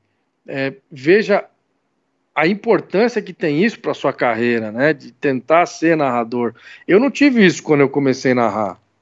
Eu tive que aprender tudo na marra, né? Olhando os outros fazerem, fazendo, errando, é, tentativa e erro, tentativa e acerto. Ah, isso funciona, isso não funciona, entendeu? Não vou garantir para você que você vai sair do curso sendo um narrador, cara. Não é isso. Mas você vai ter as noções básicas para narrar. Isso você vai ter, com certeza. Se você seguir o que eu estou explicando no curso, você vai poder ser um narrador. Claro que tem a prática, você tem que fazer. Cada um tem seu estilo, é, tem cara que tem jargão, tem cara que não tem. Então, assim, mas o básico ali é uma coisa que vai ajudar bastante quem tem vontade. Agora, eu sei que, é, que não é fácil, que, que pode estar tá caro, pode não estar tá caro, isso também é muito relativo, né? Depende do seu poder aquisitivo e tal mas é um investimento que vale a pena, não é porque sou eu que, tô, que fiz, mas se eu tivesse numa situação de aprendiz, de começar a trilhar esse caminho, eu, pelo menos, desde o começo, sempre tentei fazer os cursos e estudar, até cursos que não tem muito a ver com a nossa área, mas que pode te ajudar lá na frente a, administrar sua carreira e tal. Então, assim, acho importante o conhecimento o tempo todo. É um curso que está online, ele não tem prazo para nada, ele vai ficar lá para sempre. Você vai comprar uma vez e vai ter acesso para quantas vezes você quiser. E claro, mais para frente eu pretendo lançar outros cursos, dependendo como for a demanda, né? Mas assim, não é uma situação muito confortável, confesso a você, a gente olhar essa história de curso hoje em dia no Brasil, sabe? É, especialmente nessa nossa área. Acho que as pessoas, não sei se elas têm medo de investir ou se já acha que o que já sabe já tá bom, não precisa aprender mais nada, entendeu? E eu passo muita coisa que eu aprendi de uma forma é, bem sossegada, bem tranquila, entendeu? Eu poderia guardar esse conhecimento para mim, né? Não precisava passar para ninguém se eu não quisesse, mas eu acho que o conhecimento tem que ser passado. É cobrado porque eu acho que tem que cobrar. E quem não tem para pagar, não quer pagar, não faz, né? Vai fazer o quê? Mas eu acho que assim, é uma questão de, de bom senso também, né? Você correr atrás do que você quer. Mas enfim, cada um é livre para fazer o que quiser, mas eu acho que vale a pena. Você vai colocar na descrição aí. Espero que as pessoas entrem, dêem uma olhadinha e quem sabe alguém também adquira o curso. É, tu já pensou em escrever algum livro sobre narração, Maurício? Porque a gente, eu acho que a gente, o único que a gente tem em português é um do Cacá Fernando, né? Que também é faz tempo que ele escreveu esse livro. Nunca pensasse escrever um livro sobre narração? Então, tá eu, faltando. eu acho que esse livro do Cacá é muito completo, né? Agora acho que não tem mais a versão impressa. Eu tenho uma um, um exemplar aqui. Eu acho que agora só tem a versão, se tiver, né? Acho que só tem a versão online. Então, eu acho que o livro dele é muito completo, sabe? Eu não sei se há necessidade de ter um outro livro, porque o livro dele eu usei também para melhorar meu trabalho. É... E, e eu, o, que eu, o que eu. Então, por isso que eu te falo, né? O meu curso até começou sendo baseado nesse, eu já dei curso no Senac, eu dei curso em pós-graduação tal. E é baseado nesse livro, né? Então, assim, eu não sei se hoje em dia a, a moçada tá querendo ler, sabe? Uhum, então eu. Tem essa também. É, eu acho que, por exemplo, que nem o curso. O curso é mais fácil, tá tudo mastigado, mas nem o curso os caras estão querendo investir, né? Então, assim, uhum. eu não sei qual é a pegada dessa nova geração que está se formando ainda aí, entendeu? Eu não sei qual é a ideia o que, que eles estão pensando em fazer da vida ainda. Mas escrever um livro especificamente sobre jornalismo esportivo, sobre narração esportiva, eu não quero, não tenho vontade. Pode ser que surja um projeto mais para frente, eu não, não me fecho a nada. Mas eu tenho vontade de escrever livros de outras coisas, sabe? De repente um livro de algum campeonato que eu narrei, por exemplo, o Campeonato Espanhol narrei nove anos, né? Narrei 15 clássicos entre Real e Barcelona. São, né, são, são histórias que podem ser contadas aí. Mas especificamente da narração, eu, não quero escrever, não tenho essa ideia de escrever livro, não. É, e só para finalizar, algumas dicas rapidamente, é, Maurício, para quem quer ser narrador. Tu já deu várias aqui durante o programa, mas as que tu acha mais importante para quem está começando, enfim. Tá, vamos lá. Importante você a gente negligencia muito essa história da fonoaudióloga. E eu não estou falando isso porque minha mulher é fonoaudióloga, mas ela é especialista em audição. Então, a parte de dicção eu nem estudava com ela, eu estava com uma amiga dela. E para se ter uma ideia, o que eu fazia, eu levava um videocassete ou aquele meu DVD que eu falei para você, né, no começo da entrevista, que eu gravava os jogos. Mas na verdade, nesse começo, eu fiz seis meses, a gente chama de, chama de terapia, né? Seis meses de terapia com a fonoaudióloga. Era uma fonoaudióloga que está no livro do Kaká, Soraya. Ela escreveu um, um capítulo desse livro do Kaká. E ela, e ela até parou de trabalhar porque ela não tinha mais demanda. Olha que loucura, cara. Era a única fonoaudióloga especializada em narração no Brasil. E ela até parou. Uma pessoa 100% aqui de São Paulo ela, eu levava uma televisão, olha, olha só, eu levava a televisão, um videocassete ou aquele aparelho DVD na casa dela. Levava um microfone que eu tinha, ligava no som dela, dava o play na fita e narrava uma prova de, de uma corrida, um jogo, qualquer coisa assim. Fiz isso por seis meses toda semana. Pagava, claro, né? Pagava o trabalho dela, obviamente. E aí ela me ensinou um monte de coisa, um monte de coisa. Aí tem exercícios para melhorar, mas quando você vai fazer um curso de locução, os caras te ensinam os exercícios. E a gente negligencia. E esse trabalho que eu fiz com ela, ou que ela fez comigo, melhor dizendo, foi além dos exercícios. Ela me ensinou basicamente a dar ênfases na narração, que eu precisava melhorar, os picos, que eu precisava baixar o tom. Ela me ensinou tudo, cara.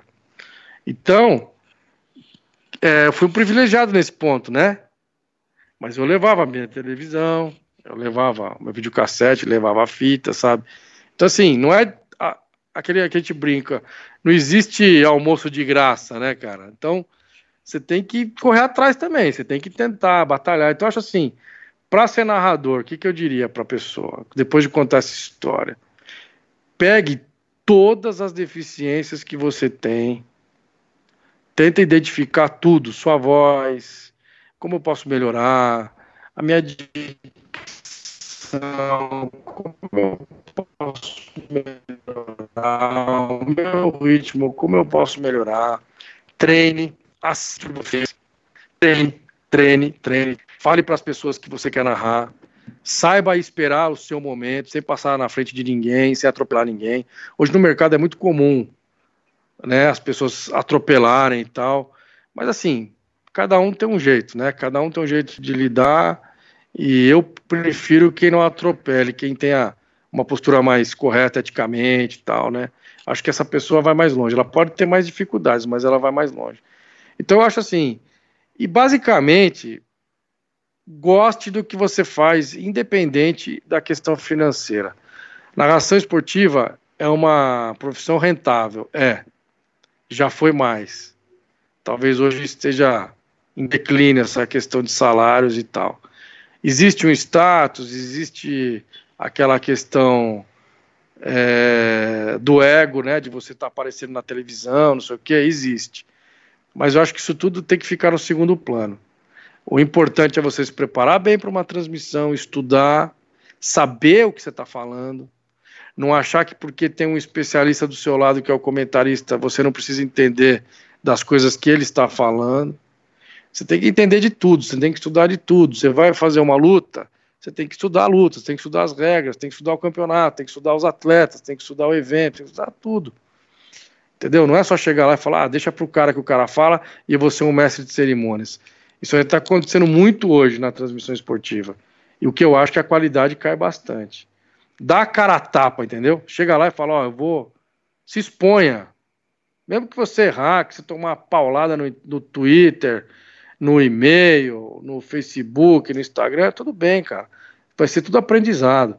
Eu uma vez narrei uma corrida da Superbike, mandaram um e-mail para a direção do Band Esportes reclamando do meu trabalho. Eu entrei em contato com a pessoa que mandou o e-mail, falei para a pessoa assim: Olha, o que, que você acha que eu tenho que melhorar na minha transmissão? O cara me passou uma lista do que ele achava que eu tinha que melhorar. A partir da próxima corrida, eu melhorei tudo que ele falou. Ele mandou um e-mail depois para mim, dizendo que a minha, minha transmissão era excelente. Ali eu aprendi a narrar a corrida. Então, eu corri um risco sério de não narrar mais, porque ele mandou uma mensagem para a direção do Band Esportes. Só que depois eu fui com humildade, entrei em contato com ele, pedi desculpas por não ter narrado do jeito que ele achava que era o certo e queria saber o que, que você acha, o que, que você pode me ajudar. E ele me ajudou. Então, eu acho que assim, a gente tem que saber ouvir, prestar atenção no que o comentarista fala. O cara usa um termo, você não entendeu o termo, deu um intervalinho, o que, que foi aquele termo que você falou? Sabe? Não queira disputar microfone com comentarista e com repórter, cada um tem a sua parte. Você, o narrador, você já é a estrela natural da companhia. Você já é estrela, você já é o cara. Então não precisa passar por cima de ninguém, tratar ninguém mal, desrespeitar ninguém. Quem está assistindo não quer saber das confusões que você tem com a pessoa, não quer saber se você está bem com ela ou não, se está bem na sua vida pessoal ou não, entendeu? Então, acho que tem que ter esse respeito, respeitar esse limite do, do outro. E outra, você está numa equipe, cara, por mais complicado que seja trabalhar com fulano de tal, é uma equipe e a transmissão tem que ser feita da melhor maneira possível pela equipe. Porque quem está assistindo não tem nada a ver com o teu problema. Ele quer aquele produto bem feito. Tem que entender isso. Você, naquele momento, é a voz do canal e você está vendendo um produto. Não precisa mentir, não é isso. Precisa inventar. Tá todo mundo vendo se o jogo tá ruim, o jogo tá ruim. Mas tenta fazer uma transmissão legal mesmo com o jogo ruim. Não entra naquela vibe da transmissão. Ai, que porcaria, tô narrando esse jogo. Podia estar tá narrando o final da Champions League, tô narrando esse jogo porcaria. Todo mundo quer narrar a final da Champions League, meu. Aí é fácil, cara. Tá todo mundo empolgado, todo mundo com tesão para fazer o trabalho. Mas ponha tesão em qualquer jogo que você vai fazer, entendeu? Hoje, por exemplo, como exemplo, eu narrei a final do Campeonato Paulista de Rugby. na TVN Sports, que é uma, uma empresa que faz um monte de streaming aqui. Poxa, final do campeonato, eu narrei o campeonato inteiro. Tem jogo que não é legal, cara, mas você tem que manter a tua, a tua vibe lá em cima. Porque senão, não faz muito sentido o que você está fazendo, porque qualquer um pode fazer, né? Existem os caras que fazem bem e os caras que fazem mal, como toda profissão. Tenta se colocar naquele grupo do que faz bem, né?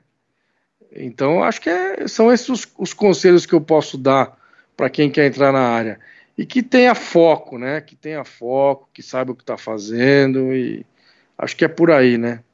Pois é, Maurício. Muito obrigado aí pela entrevista. Eu acho que nossa entrevista mais longa aqui. Ah, mas eu é falei do... para você antes de você começar a gravar comigo que eu falo bastante, né? Não, sem problema. O bom do podcast é esse, né? Que não tem tempo. A gente. Ah, o que não. der da entrevista eu, eu, a gente bota no ar. A gente fala então... até amanhã. Tem Você vai fazer uns 10 programas comigo.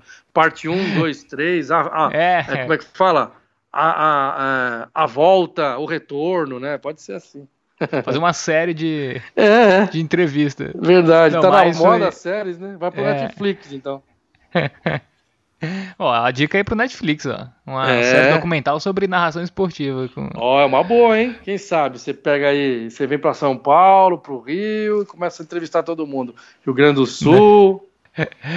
Ei, Maurício, muito, muito obrigado pelo papo. Acho que foi esclarecedor vários pontos aí. É uma conversa franca, sem sem muro, enfim. Acho que foi, foi uma das mais legais que eu fiz, com certeza. Quero te agradecer e tu tem aí um tempinho para falar o que tu quiser, tuas redes sociais, enfim, dar o teu recado final. Ah, o pessoal quiser acompanhar no, no Facebook, é Maurício Bonato, né? No Twitter também Maurício Bonato, Instagram, tudo Maurício Bonato. Você vai ver lá uma tem uma caricaturazinha minha que eu fiz, aí uma marca que eu pedi para um designer criar para mim, para dar uma um up aí na minha carreira, né? Então você vai ver que tem uma. Quando você entrou na rede social e vê que tem a caricatura, você já sabe que é minha. Pode me seguir. Eu não tô muito ultimamente usando muitas redes sociais para muita coisa, porque eu tô, tô trabalhando pouco na área, né? Eu usava mais para divulgar e tal. Tem uma coisa que eu não posso contar Agora, se você me fizer entrevista, se fizer essa entrevista, acho que daqui uns 10 dias eu poderia contar, né? Mas, enfim, é uma surpresa legal que vai ter daqui a pouco aí, que eu vou participar, vocês vão ouvir minha narração. E, ah, massa. E eu não posso falar ainda porque o contrato não está assinado. Então, como o contrato não está assinado, eu não posso divulgar ainda, porque vai, né, que Pan-americano, será? Não sei, não sei. Tá aí, bota uma interrogação grande aí. Pode ser, pode ser, mas vamos lá. Mas assim, uma coisa que me deixou bastante feliz o convite que eu recebi, nem estava esperando, confesso. Talvez seja um, um momento para eu retomar minha carreira, né? As coisas começarem a acontecer de novo aí. E vamos, vamos em frente. Ah, então, sucesso aí, viu, Maurício, na caminhada. Muito, muitos trabalhos aí para você. Então, um narrador aí versátil, assim, um dos grandes nomes aí do, é, da narração esportiva na TV, né? Enfim, uma honra ter é, tido a oportunidade de bater esse papo contigo. Ô, Fábio, a honra foi minha, cara. Obrigado pelo convite. Parabéns pela iniciativa de você fazer o trabalho que você está fazendo, dando espaço para os narradores falarem, né? É, eu acho que a gente precisa desse espaço e você está começando pelo caminho correto, porque você não está falando, não é só questão de acesso, não, mas você não está falando só com os caras que são os conhecidos, porque tem uma coisa muito louca nessa nossa profissão, e isso é muito culpa da audiência, e acaba sendo é, transportado para o, os que mandam, né? Para os chefes, né? Para as chefias e tal, para quem contrata. As pessoas acham que quem está em canal grande é, é, são os bons, né, cara? E, e eu não. Eu nunca trabalhei no canal grande. Lógico que eu queria ter trabalhado, gostaria, gosto e Quem sabe um dia vou ter, vou ter uma oportunidade de trabalhar num canal grande. Quando eu falo em canal grande, eu falo canal aberto, qualquer um, mas que investe em esporte, né? Que só tem a Rede Globo, um Sport TV, uma ESPN, uma Fox, que a gente não sabe o que vai acontecer. São quatro, vai. Então eu nunca tive esse prazer, essa oportunidade. Quem sabe um dia eu seja iluminado e consiga ter. Então as pessoas que assistem, elas acham que a gente que não está no canal grande, a gente não é merecedor, a gente não é um bom profissional, né? Tem muito disso. Então, esse trabalho que você está fazendo, ele está mostrando o outro lado. Porque você está pegando gente que está começando, não é o meu caso, claro, mas eu estou mais fora do que dentro do mercado ultimamente, né? Não estou narrando toda semana, como eu gostaria e tal. Então, assim, às vezes a pessoa fala, ah, o Bonato tá mais num canal aí, o cara já acabou, não serve mais para nada, né? Então, não é bem assim. A gente tem a nossa a nossa responsabilidade, tem a nossa história, né? Tudo que a gente construiu, o nosso legado aí na profissão. E as pessoas que estão em canais pequenos, que estão começando, também tem o valor delas. Então isso é legal, cara, porque você chegar e falar que o Milton Leite é bom, que o Galvão Bueno é bom, que o Palomino, o Paulo Andrade, o João Guilherme, o Prieto são bons, todo mundo sabe, né? E esses caras são sempre os caras que aparecem com justiça. Não estou tirando a, a, justiça deles aparecerem, não é isso. Mas quem está em outra posição acaba ficando esquecido, né? É, eu brinco muito. Existe um sanduíche na nossa profissão. Vai imaginando aí. No meio tem o recheio, tem lá alface, tomate, é, é, patê de atum, é, cebola, maionese e tudo mais. Em cima tem o pão grande, embaixo tem outro pão. Quem está embaixo são os caras que estão saindo da faculdade. Quem está em cima são os consagrados. E quem está no meio? Todo o resto. Eu estou nesse meio. Quando você aperta o sanduíche de cima para baixo, o que acontece? O meio vai para fora. Então é assim a nossa profissão. Só que quem está no recheio não deixa de ter o valor de, dele, né? Não deixa de ter o valor como profissional. Não vou nem dizer como pessoa, porque acho que isso aí já, já é outra questão, né? A gente não conhece as pessoas todas que trabalham no meio, né? A audiência também não conhece, claro. Mas é como profissional mesmo, sabe? De olhar e falar assim, poxa, você vê, meu, esse cara aí já fez isso, fez aquilo, o outro fez isso, fez aquilo, e você tá dando esse espaço pra gente estar tá falando. Eu acho muito legal isso. Quem sabe eu volte a gravar outro podcast com você numa outra situação. Você pode me chamar porque eu não vou ficar mascarado não, que eu nunca fui mascarado. Pode me chamar que eu falo para você de novo numa outra situação, tá? Quem sabe? Ei, Maurício, com certeza irei te chamar de novo. Como eu, eu combinei também com o Marcelo Duó, que foi o primeiro entrevistado, ele falou: não, de novo aqui também, é, quando precisar, a gente conversa de novo. Enfim, foi uma honra estar tá podendo conversar com vocês, né? Assim, eu te considero um narrador, assim, que já tem uma carreira bastante sólida, narrou grandes eventos. É, para quem acompanha esporte e gosta de, de, de futebol, campeonato espanhol, enfim, com certeza te conhece. Então, é, só tenho a agradecer mais uma vez, Maurício, e Sucesso. Muito obrigado, Fábio. Para você também, viu? Eu faço das suas as minhas palavras e siga firme aí na profissão, siga firme no seu trabalho, que você vai colher bons frutos. E como narrador, eu já agradeci, mas agradeço de novo. É gratidão pelo teu, pelo teu podcast, pela tua iniciativa, tá? E valeu, Maurício. Valeu.